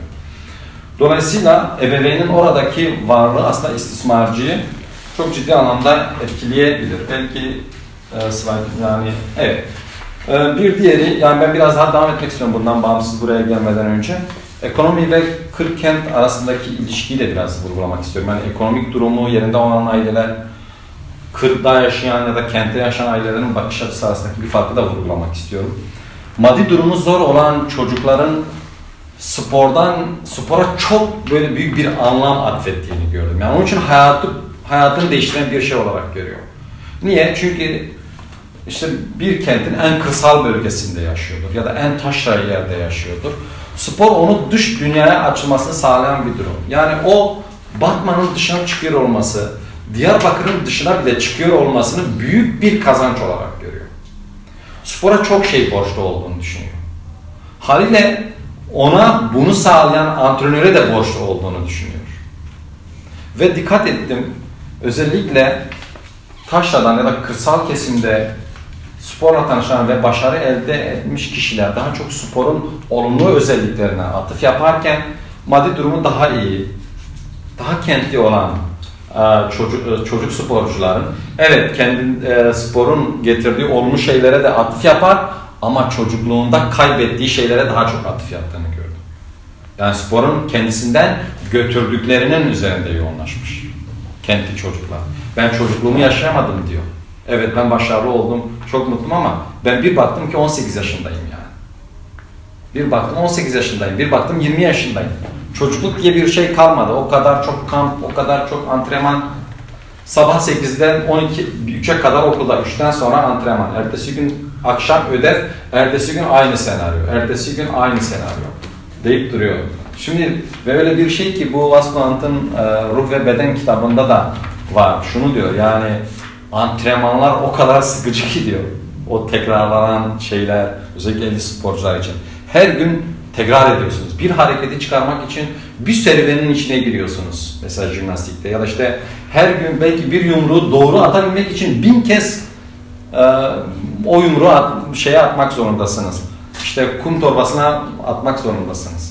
Ya da işte bu hareketi sergilemek zorundasınız. O sıkıcılık, o monotonluk bir süre sonra hayatım için. İşte bunu çok vurgulayan ve kendi biraz da böyle üst seviye ek, e, ekonomik durum ya da işte üst sınıfın çocuklarına daha çok gördüm. Yani evet sporun olumlu özelliklerine dikkat çeker ama çocukluğuna dair kendisinden götürdüklerinin üzerinde yoğunlaşır. Ama taşrada daha çok ya da ekonomik olarak daha zayıf olan ailelerin çocukları daha çok sporun kendisine kazandırdıklarına daha çok dikkat çekmiştir. Haliyle 40 kent arasında da böyle bir bakış açısı farklılığının olduğunu görebildik. E, spora özgü mekanlar, demin de bahsettik. E, istismarın en çok yapıldığı yerler kamplar ve konaklama yerleri. Spora özgü mekanlar önemli. Yani özellikle istismarın en çok yapıldığı yerler yine ebeveyn denetiminden uzak yerler. Mesela kamp yerleri, işte müsabaka amaçlı gidilen konaklama yerleri. Özellikle cinsel istismarda bu çok yoğun bir şey. Yani ben cinsel istismar e, bildirimlerini aldım katılımcılardan. Bu konuda bilgi aldığım yerler genellikle kamp yerleri. Konaklama için gidilen oteller. Ebeveyn denetmen çünkü burada çok ciddi anlamda yoksun. Zayıf ve emanet edilmiş bir durum. Yani kendini emanet edilmiş hissediyor orada. Yine salonların kendisi çok ciddi anlamda bir durum. Bireysel sporların yapıldığı salonda demin bahsettim. Bodrum katları, izole yerler. E, soyunma odaların varlığı güvenli ol. Mesela bir kadın diyor ki hiç yani spor bittiği andan itibaren hepimiz e, şeye koşardık. E, soyunma odasına en sona kalmamaya özen gösterir. Bir tehdit altındaydı çünkü en sona kaldığımızda. soyunma odalarının varlığı ya da işte duşluklar falan vesaire. Bu biraz da sporun doğasından kaynaklı. Bunu da güvenilir bir ortama dönüştürmek gerekecek. Mesela buna ilgili bir arkadaşımın söylediği bir önerisi olduğunu hatırlıyorum. Türkiye'de kamp sürelerinin çok uzun olmaması gerektiğini ya da kamp yerlerinin çoğaltılması. İşte atıyorum her yerde bir kamp yeri olsa orada belki ebeveyn denetimi daha kolay olabilir. Ama atıyorum Diyarbakırlı çocuğu oraya götürüyorsunuz kampa. Çocuk koruma uzmanı olacak Evet. bunlarda. Evet. Çocuk koruma uzmanları bütün kamplara katılacak. Evet, yani evet, bu da çok önemli. Evet, haliyle bu mesela bu kamp yerleri, konaklama yerleri çok ciddi anlamda bir tehdit. Bir tek kurumsal problemler var çok fazla. Yani Türkiye'de mesela çocuk korumanın olmaması, çocuk koruma programlarının olmaması yeni yeni Türkiye'de gündeme gelmeye başlıyor. Futbol Federasyonu, Basketbol Federasyonu, yine işte eskrim yanılmıyorsam bir de e, diğer federasyon. Geliyor diyor. Evet, evet. Yani evet e, şu an gündeme geliyor ama tam henüz oturabilmiş değil. Mesela öyle çocuk merkezli bir anlayışın olmaması ne demek? Onun kararı yok. Bir kere her şeye antrenör karar veriyor. Yani ya yapacağı spor, e, katılacağı siklet, hangi şampiyona katılacağı her şeye antrenör karar veriyor. Hiç sporcunun fikri alınmıyor yani. Çoğu kez mesela şöyle bir durum çok yaygın görüldü. Bir antrenör iki sporcusunu aynı siklette yarıştırmak istemiyor. Yani şansını arttırmak istiyor. Hayır bir kişiden kilo vermesini istiyor. Ya da kilo almasını istiyor. Böyle bir durum da oldu yani. Şimdi alt sikletle dövüştürmek istiyor. Haliyle ona çok ciddi anlamda bir diyet programı uyguluyor. Ve diyet pro- programları çok sağlıksız. Yani benim konuştuğum bütün çocuklarda ortalama diyet bir haftada başlıyor. Son bir haftada başlıyor. Yani yarı kat, şampiyona katılmadan bir hafta içinde diyet başlıyor. Susuz kalmalar, sadece kola içtim diyenler. Ben bunu ilk defa duydum ben zayıflardan. Sadece kola içerek zayıflar. Sadece soda içtim diyenler.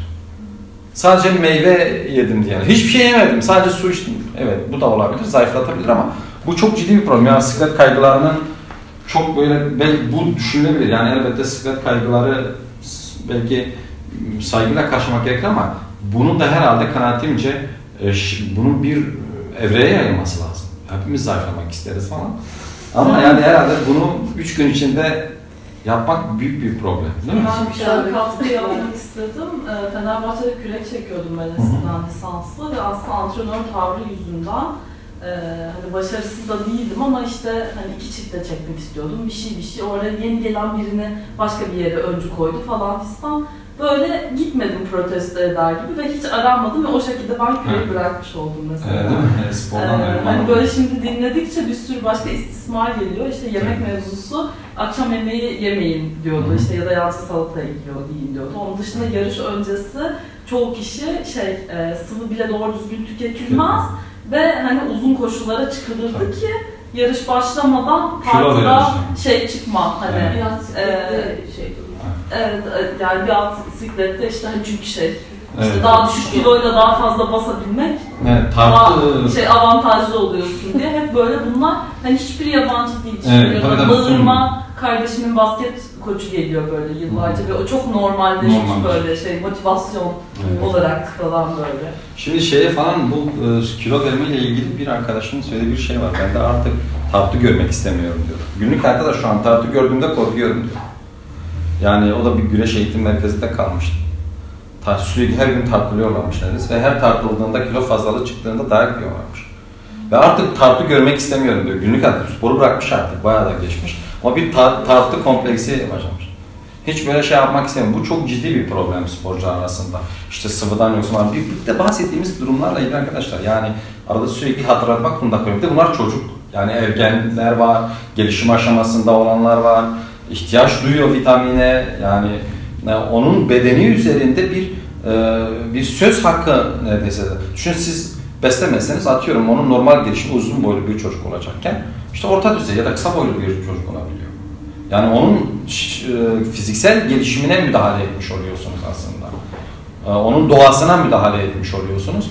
Ve bu özellikle bu tür durumlar yani e, kurumsal sorunlar, çocuk merkezli bir anlayışın olmaması, çocuğa sporda onun kararlarına, onun söylemlerine, onun vereceği e, hükümleri dinlememe gibi bir durum çok ciddi anlamda var. Bu hem sporda çocuk korumanın hem de çocuk merkezli bir anlayışın olmamasının getirdiği bir durum Türkiye'de.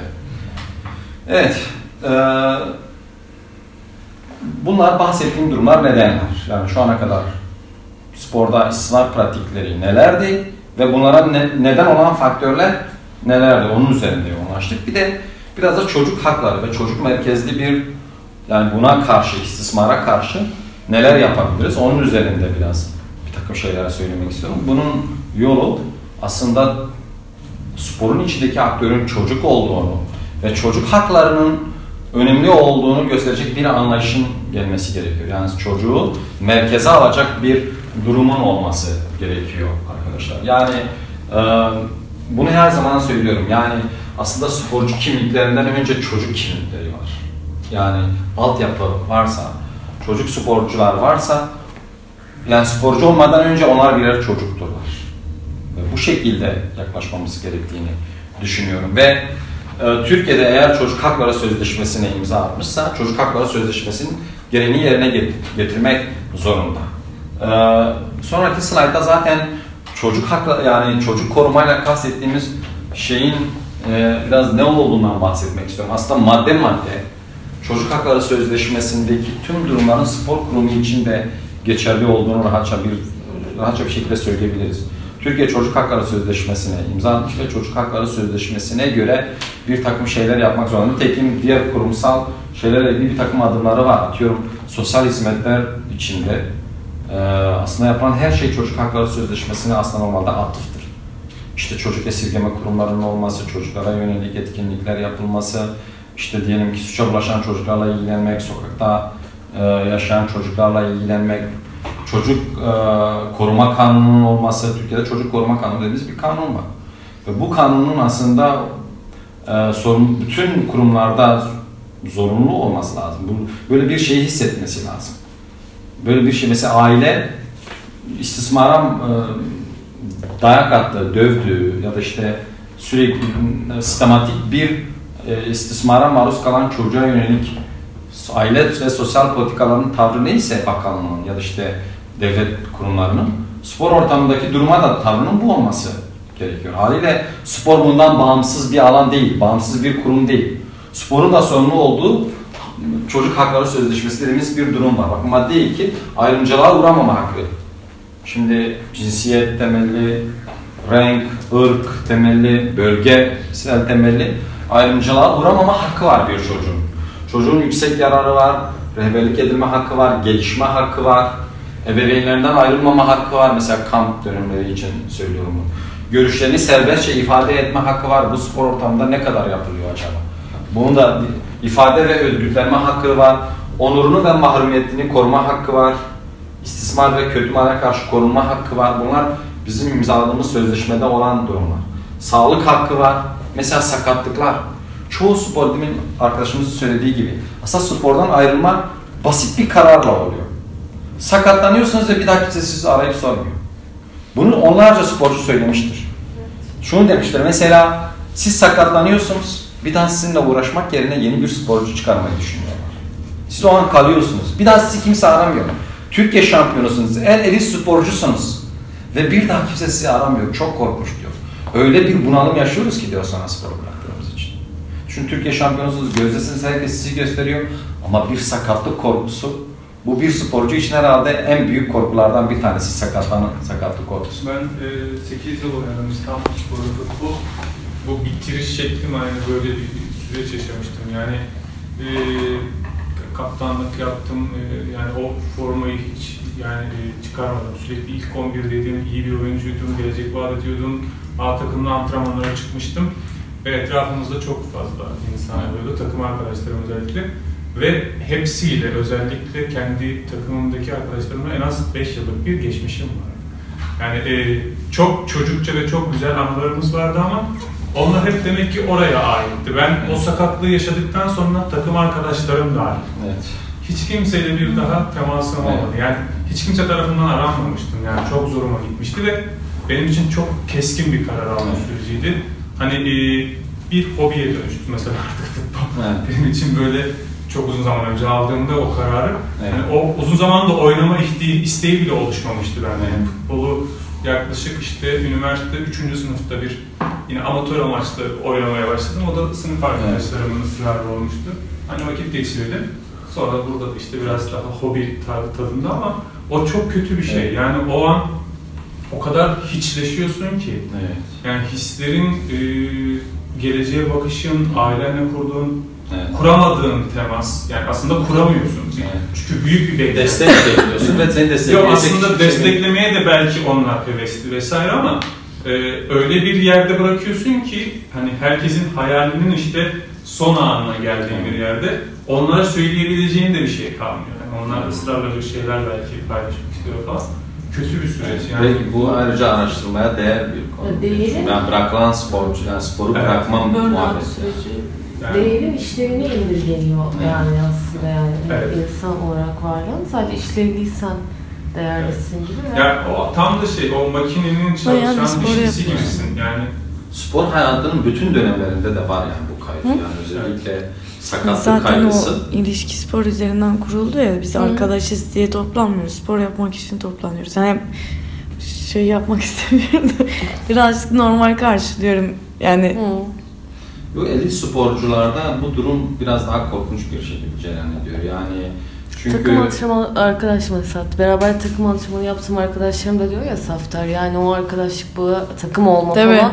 Hani başka bir antrenörle belki öyle ama bir yandan arkadaşlarıyla da ilişkisinin kopması da o şey yani. tabii yani Ama ben o- öyle düşünmüyorum. Yani yetişkin olarak hani hobi amaçlı bir spor için buluşuyor olsan ve tabii. hani sonra ama çocuksun bir e, bağ tamamen bunun üzerinden kuruluyor. Üstelik duygularını seni başarılı e, kılmak için kullanıyorlar. Bunu e, yüceltirken, duygularını kışkırtırken, duyguları kullanmakta herhangi bir sakınca görmüyorlar. Takım arası bağı e, güçlendirip bu başarılı olmak için bunu yine kullanırken burada bir sakınca görmüyorlar. Ama e, artık işlevin olmadığında o duygusal bağı bir anda yok etmeni bekliyorlar senden ama bu mümkün değil yani orada onun e, o yetişkinin yaptığı kurduğu bağında bir sorumluluğu var bence. Yani bu sağlık hakkıyla da çok ciddi anlamda ilişkili. 13 yaşında, 14 yaşındaki çocuklar sakatlık yaşıyorlar turnuvalarda, antrenman esnasında. Ve bir daha yani sormayı bırak hastaneye götürmüyorlar. Çocuklar kendi imkanlarıyla hastaneye gidiyor çoğu kez. Çok ağır sakatlıklar yaşıyorlar. Bu bunları mesela zaten şeyler falan yok taşrada. Hani sporcu hastaneleri diye bir şey yok. Tamamıyla bırakılıyor ve dönmek onlar için o kadar zor oluyor ki ve e, bunu onlarca dövüş sporcusundan duymuşum yani benimle ilgileneceğimi. Onlar yeni sporcuların derdine düşüyorlar aslında. E bu da çok ciddi anlamda bir travma yaratıyor. Mesela bir tane kadın güreşçi arkadaşımızın böyle bir cümlesini hatırlıyorum. Ben yani ağzından kaçırdım antrenörüme ki ben artık KPSS çalışacağım. Sporu bırakacağım dedim falan. Tamam sen bilirsin dedi. Ve bittim diyor o an. Bir daha ne aradılar, ne sordular, ne kimse aradı, ne ya sen ne elit bir sporcu üstelik yani falan. Sadece ben acaba öğretmen olabilir miyim? KPSS'ye çalışmak için diye telefon açtım. Sen bilirsin dedi ve bitti her şey diyor. Ceza Yani sen evet yani 20, 10 yıldır 15 yıldır uğramış olduğun spor bir an için bitiyor diyor. Bu da çok ciddi bir problem bence yani bireyler üzerindeki şey anlamda. Evet yani eğitim hakkının olduğunu da zaten söylemiştik. Bir sonraki slayta geçebiliriz. Bunlar e, tabii sporda çocuk koruma bu anlamda çok önemli. Yani spor ortamında ihmal, istismar, risk unsurlarıyla başa çıkmak için her türlü eylem, fikir, düşünce ve pratik anlamında kullanılıyor sporda çocuk koruma. E, Çocukların haklarının olduğunu düşündüğümüzde spor içinde de çocuk korumanın istismarı ve riski ortadan kaldırmak için önemli projeler olduğunu bahsediyoruz. Sporda çocuk koruma bitmeyen bir serüvendir arkadaşlar. Yani şunu yaparsak biter diye bir şey yok. Zaten toplumsal kurallar varsa, toplum varsa, değişim varsa e, nokta koyacağımız bir durum yok. Avrupa'da 2001 yılından itibaren İngiltere'de sporda çocuk koruma ünitesi diye bir ünite kuruldu. Yani bir birim kuruldu. Ve o birim 2001 yılından beri hala çalışıyor. Bitmeyecek. Böyle bir şeyle de zaten hareket etmenin gereği yok. Bitmeyecekse o zaman bir şey yapmayalım gibi bir durum yok. Siz bunu önlemek için büyük bir çaba içine girersiniz. Ee, bunu ortaya dökmek %50 azaltabilir. Yani sporda çocuk korumayı eğitim aracıyla %50 azaltabilir. Mesela bununla ilgili olarak e, bir çocuk hakları dersinde şöyle bir şey söylemiştim. Yani çocuk hakları diye bir dersimiz vardı. Ben işte istismarı önlemenin bir yolu da ailelerde farkındalık kazandırmak dedim. Mesela bir tane e, öğrencim dedi ki ya ailenin kendisi istismar ediyor. Nasıl farkındalık kazandıracaksın diye falan. İyi de yani aileye farkındalık kazandırarak ailenin dışındaki aktörleri en azından bitirmiş olacağız belki. Yani %50'ye indireceğiz bu durumu. %50 anneyi babadan koruyacağız ya da babayı anneden korumak için halledeceğiz. %25 belki o zaman polisiye tedbirler gerekecek. Yani böyle böyle azaltabileceğiz bu durumları. Elbette bitme diye bir durum söz konusu değil. Çocuk koruma programlarıyla ilgili olarak arkadaşlar bunların birincisi farkındalık çalışmalarıdır. Yani özellikle e, anlatmak lazım. Yani çoğu antrenör bununla ilgili mesela spor şeyle bir görüşme yapmıştık. E, Futbol Federasyonu'nda bir e, kadın arkadaşımızla bir görüşme yapmıştık. Aslında normalde hep şunu deriz. Yani bu konular konuşulduğunda en çok tepki gösterilerin gösterenlerin antrenör olacağını düşünüyoruz ama o tam tersini söyledi. Bana en çok destek olanlar antrenörler oldu. Ama iyi antrenörler tırnak içinde söylüyorum. İyi antrenörler bana destek oldular. Çok da büyük destek gösterdiler. Yani bunun birinci yolu aslında ne nedir bunu şey yapmak lazım.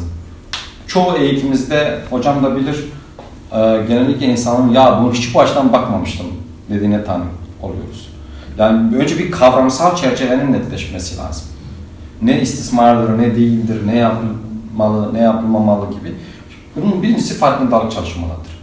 Akabinde kurumsal tedbirler. Yani zaten farkındalık çalışmaları da kurumsal şeylerin bir parçası ama kurum olarak böyle bir birimin kurulması gerekiyor. Yani iletişim hatlarının açılması lazım. Bu çok önemli. Yani çocuk sporcunun nereye şikayet edeceği çok önemli.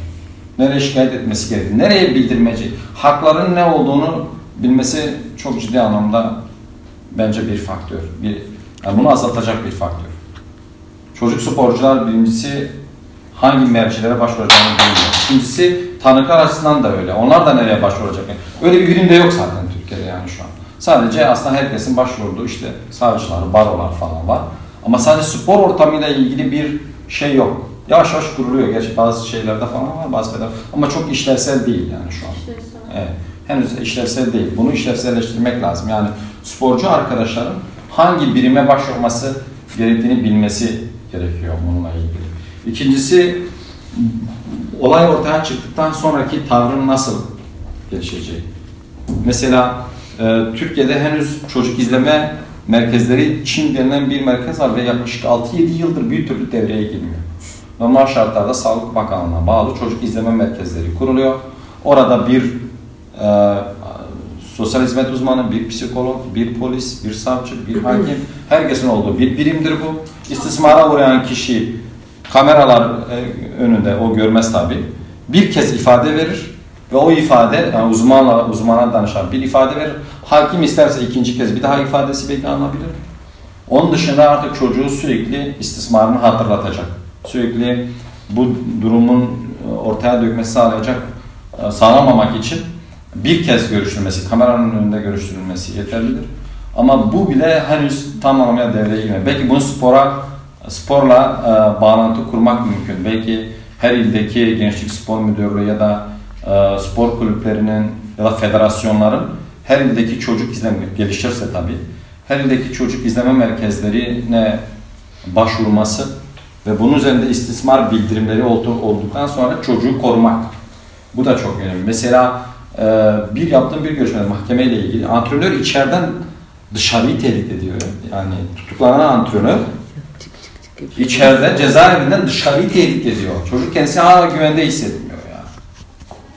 Görür, görürler günlerini. Ben çıkacağım daha göstereceğim onlara. Ya bu ne ki falan. çıkıyor Evet evet. Böyle bir durum var. Şimdi bunlar... Akrabaları tehdit ediyor. Evet ya da akrabaları tehdit ediyor. Yani birçok faktör. Nankörlükle suçlanıyorlar. Bu zaten istismarcıyla ilgili belki failin özellikleri ayrıca konuşulması lazım. Fail özellikleri çok önemli. Yani istismarı anlamak istiyorsak failin özelliklerini de bilmek lazım. En güvenilir kişiler çocuklara en rahat ulaşacağı meslekleri seçerler falan vesaire. Grooming süreci dediğimiz bir süreç var. Yani konu çok uzun. Hepsine giremedik kusura bakmayın arkadaşlar ama grooming süreci diye bir süreç var. Yani çocuğu istismara hazırlama süreci. O kadar profesyonelce yapılıyor ki istismara hazırlama süreci. Ve bir süre sonra istismara kişi, uğrayan kişi susmak zorunda kalıyor. Güvenini kazanıyor, hediyeleri veriyor, e, sadakat gerçekleştiriyor, gizli kalmasına dair e, bir, evet, bir, bir, evet, bir sırdaşlık dörtlü bir aşaması var zaten grooming sürecinin. Ve en sonunda da istismarı artık çok rahat bir şekilde yapıyor ve ve uzun bayağı bir devam ediyor bu süreç yani. Söyleyeceklerim bu kadar. Yani var daha çok şey var ama herhalde biraz daha soru... Bir slide'ımız daha var. Evet.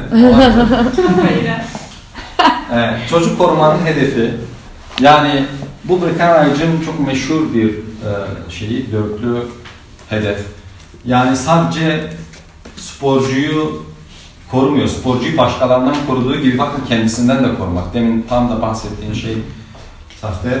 Ee, bireyi sporcu arkadaşlar ve ailelerinden korumak ve mesleğin itibarını korumak. Yani spor mesleğinin itibarını korumak. Aslında istismarı görüne kadar görünür kırarsak o mesleğin itibarını o kadar yükseltiriz diye düşünüyorum. Bu da çok önemli diye düşünüyorum. Bunlar sporda çocuk korumanın temel hedefi. Bir tane daha kalmış herhalde. Geçebiliriz de yani. Evet. Yani bu şeyler e, İngiltere'de yapılan e, çalışmalarla ilgili. İngiltere özel bir bilim kurdu zaten daha önce. Varsa şimdi biraz sorularınızı almak istiyorum aslında. Yani ya da katkı sunmak istediğiniz bir şey var mı? Ben bir şey söyleyeyim. Tabii ki buyurun. Ee, mesela bu şey örnek verecektim de şu anda oradan bir yerden başlayıp oraya alacağım. Ee, yine okulda bir arkadaş var mesela jimnastik, işte 3 yaşından beridir jimnastik yapıp sonrasında işte baleyle devam edip sonrasında da kariyerine dans üstünden kurgulamak isteyen bir arkadaş. Ve e, spor alanında işte jimnastikte yaşadığı, küçükken yaşadığı zorlanmalar vesaireden dolayı şu anda kalçasından ameliyat olmak zorunda çünkü işte aslında sakatlanmış ama devam etmek zorunda kalmış ve şu anda ciddi bir şekilde bir daha belki uzun bir süre yürüyemeyecek vesaire işte dans hayatı bitiyor falan filan ve ciddi bir şey sürecinde aslında Ee, yalnızlaşma ve zor bir süreç yaşıyor. Ee, onun sürecinden şöyle bir bağlantı kurdum kafamda. Yani sporda olan bu istismarı aslında e, yani sporcu aslında o çocukken ama yetişkinliğe geldiğinde sanat alanına geçiyor güya ama sanat alanında bu sefer çünkü sanatla spor çok farklı dinamikleri olan bir şey ama işte sanatta da şöyle bir şey var. Doğal seleksiyon deniyor elendiğin zaman buna ve acıyla yaşamayı öğrenmen ve acıyla kurduğun bağ işte hep bir sanatsal bir çıkış, bir dışa vurulmuş gibi lanse edilip aslında başka bir istismar konusu yaratıyor kendi içinde. Ve o yüzden şeyi merak ediyorum şu anda yani merak da değil de yani bağlantı kurduğum nokta e, o geçişkenliğin içinde yani sanatın da aslında konuşulması gereken ve Ya. eleştirilmesi gereken bir kısmı var yani. Çünkü bağlantılı. Hani dans, spor denmiyor, sanat deniyor ama dinamik olarak çok yakın şeyler taşıyor birbiriyle. İşte bu baskıdan tutun da vesaireye kadar. Ve hmm, Bu yani eleştirel sanat herhalde. Yani biraz da sporu nasıl eleştirel spor gözden bakıyorsak kanaatimce sanatın da buna çok.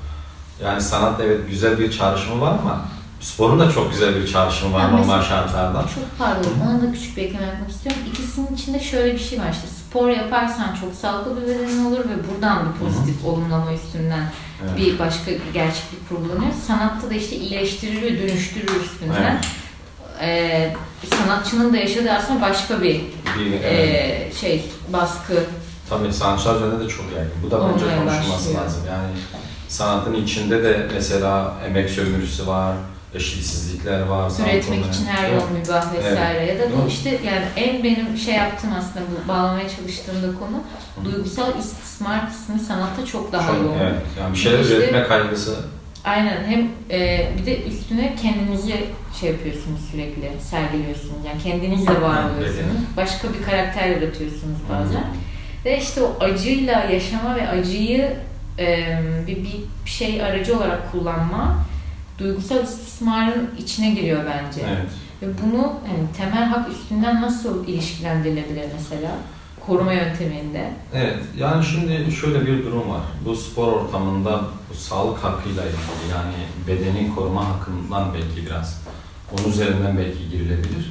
Şimdi e, bu jimnastikle bahs- jimnastikten bahsettiniz ya o mesela bir katılımcı çok sık vurgulanmıştı. Ben 50 yaşıma gelene 50 yaşında bile olsam, 30 yaşında bile olsam fiziksel dejenerasyon dediğimiz olayı sürekli hissediyorum diyordu. Yani küçükken yaşamış olduğum durumu şu anda da hissediyorum, hala devam hissediyorum diyor falan vesaire ve bunun altında sürekli e, üstünde bir baskı hissediyorum. Bedenime dair bir baskı hissediyorum diyordu.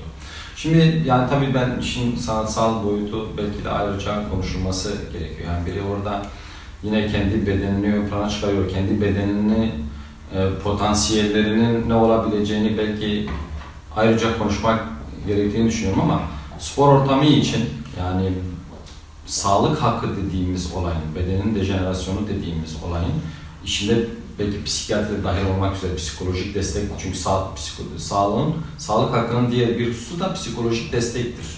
Yani bu psikolojik destek sağlığın bir çok ciddi anlamda bir parçasıdır. Sağlık hakkı bahsettiğimiz, en sonunda bahsettiğimiz hakkın içinde psikolojik desteği de barındırıyor ve bu beden zamanında yapılması gereken önlemler, bireye dair yapılması gereken uyarılar, ileride karşılaşacağı şeylerin kendisine söylenmemiş olması ilerideki travmayı daha da artırıyor. Yani aslında e, bunun içinde bunun da olması gerekiyor. Birey ileride sporu bıraktığında ya da bu mesleği, meslek gibi çünkü öyle şey yapalım, bu mesleği bıraktığında onun neler beklediğine dair de bir e, ne diyorlar bu e, uyum dediğimiz bir şey var ya hani e, bunu da bireye anlatmak lazım bir şekilde. Yani ileride kendisinin neler beklediğini psikolojisinin buna hazırlaması gerekiyor aslında. Bence sanatta da bu var. Yani birey bir şey ortaya dökmediği zaman, bir ürün ortaya koymadığı zaman, tırnak içinde söylüyorum, geçtiğini düşündüğü zaman arkadaşımızın dediği gibi aslında onun neler beklediğini de bu eğitimin bir parçası haline getirmek gerektiğini düşünüyorum. Hissediyorum. Ama sanat da ayrıca herhalde çalışılabilir bununla ilgili. Çok Güzel yakından bir- ilişkili yani bedenin merkezde olduğu iki etkinlik olarak değil mi? Bedenin disipline etme teknikleriyle çok ilgili. Acı çekmenin e, başarmakla özdeşleştirilmesi, kazanmakla özdeşleştirilmesi iki tarafta da var. No pain no gain dediğimiz şey. Hı hı, no Yani balede de var, sporda da var yani. Ben bir şey sormak istiyorum. Buyurun hemşehrim. Hemşehrilik bağı kurduk hemen hocam. Bir iletişim kanalı, bir iletişim kanalı açtık hemen. Hemşehrimmiş geldi. Değinmedik, yani takip ettim ama belki kaçırmışımdır. Ee, yani şimdi istismardan bahsettik işte ama belki bu akran e, Zorbalığı. Evet, akran zorbalığı da bir ihmalleri aslında Evet. bir şiddete giriyor Tabii. sporcular arasında. Evet. Belki- biz de o şeyde biraz bahsettik. Eğer e, biz biraz bu e, şeyde usta çırak ilişkisinde Hı hı. Aslında o sadece sadece o değil akran şiddetinin de çok yoğun bir şekilde cereyan ettiğinden biraz bahsetmiştik. Eskiler yeniler. Evet, peki şey yani daha büyük bir çocuğun daha küçük bir çocuğu istismar etmek. Tabii ki bu bir istismar, fail çocuk bile olsa bu bir Evet. istismardır. Ama failin çocuk olduğu durumlardaki hukuki işlemler bir yetişkinden farklı olması Evet. gerekiyor.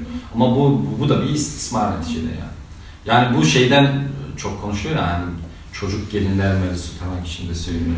Peki ya damatla çocuksa ne olur gibisinde. Hı hı. Bu tartışmaya biraz anladığım kadarıyla benziyor ama bu o olayın istismar olmadığı anlamaya geliyor ama fail çocuktur. O zaman çocuğa faile dair, çocuk, çocuk faile dair bir takım önlemler almamız. Biz yani 3 yıldır varız, kaç yıldır çocuklarla çalışıyoruz ve daha yeni yeni işte çocuk koruma politikamızı geliştiriyoruz. Ee, sahaya sürdüğümüz gönüllülerin işte davranış kurallarını daha yeni geliştiriyoruz. Ve işte hani bu nereye kadar aslında yapmamız gerektiğini de e, yönlendirme çok da fazla yok. Yani başka kurumlara da bakıyoruz işte sicil kaydını almalı mıyız? İşte bunu polise, polisten isteyebiliyor muyuz? Gönüllünün kendisinden isteyebiliyor muyuz? Hiçbir programda gönüllülük yaptığında senin şeyini istemiyorlar genelde. Ama şu gerçek hani çocuğa yaklaşabileceği yerlerden bir tanesi gönüllülük yapmak gelip derneklerde. O yüzden hani bizim de o yönde e, Bunun önemli ayaklarından Evet. bir tanesi Evet. sivil toplum. Yani sivil toplumun zaten özellikle bu dönemde çok büyük gücü var. Bütün itiraz mekanizmaların birinci ayağı sivil toplumdur zaten. Devlet ya da kurumsal işleyiş bir anda pat diye bir şey size önermiyor yani. Evet. Şimdi dünya kadar istismar çıksın buna dair bir itiraz olmadığı zaman birileri adım atmıyor yani. Benzer şeyler İngiltere'de de olmuş. Türkiye'de olduğu gibi. Önce spor kurumu kabullenmemiş yani. Sporda istismar olmaz demiş yani. Abartıyorsunuz demiş, küçümsemişler. Tabii. Aman bir iki olay yaşandı hemen de şey yaptınız falan. Yani kurumsal olarak belki de bu e, işte Burgu hocamızın herhalde sizin kitabınızda sporun doğası muhafazakar mı, belleğin muhafazakar mı? sorusu. Bunun bir cevabıdır da aynı orada. Yani o spordaki muhafazakarlık bir şeyi değiştirmeye dönük direnç. Bütün şeyler o kadar karşısına çıkıyor ki bu ancak sivil toplumun itirazlarıyla zaten değişim gerçekleşiyor. Eğer sivil toplum itiraz etmediği zaman hem kurumsal olarak spor hem de bunu denetleyen diğer mekanizma dirençli yani değişime karşı. Ya en azından bizim hani küçük bir dernek olarak şu andan itibaren hani hem kendi mekanizmalarınızı oluşturmanın yanında işte kendi gönüllerinizi e, doğru eğitimlere vermenin yanında e, farkındalık çalışmaları da yapabiliriz yani gayet aslında.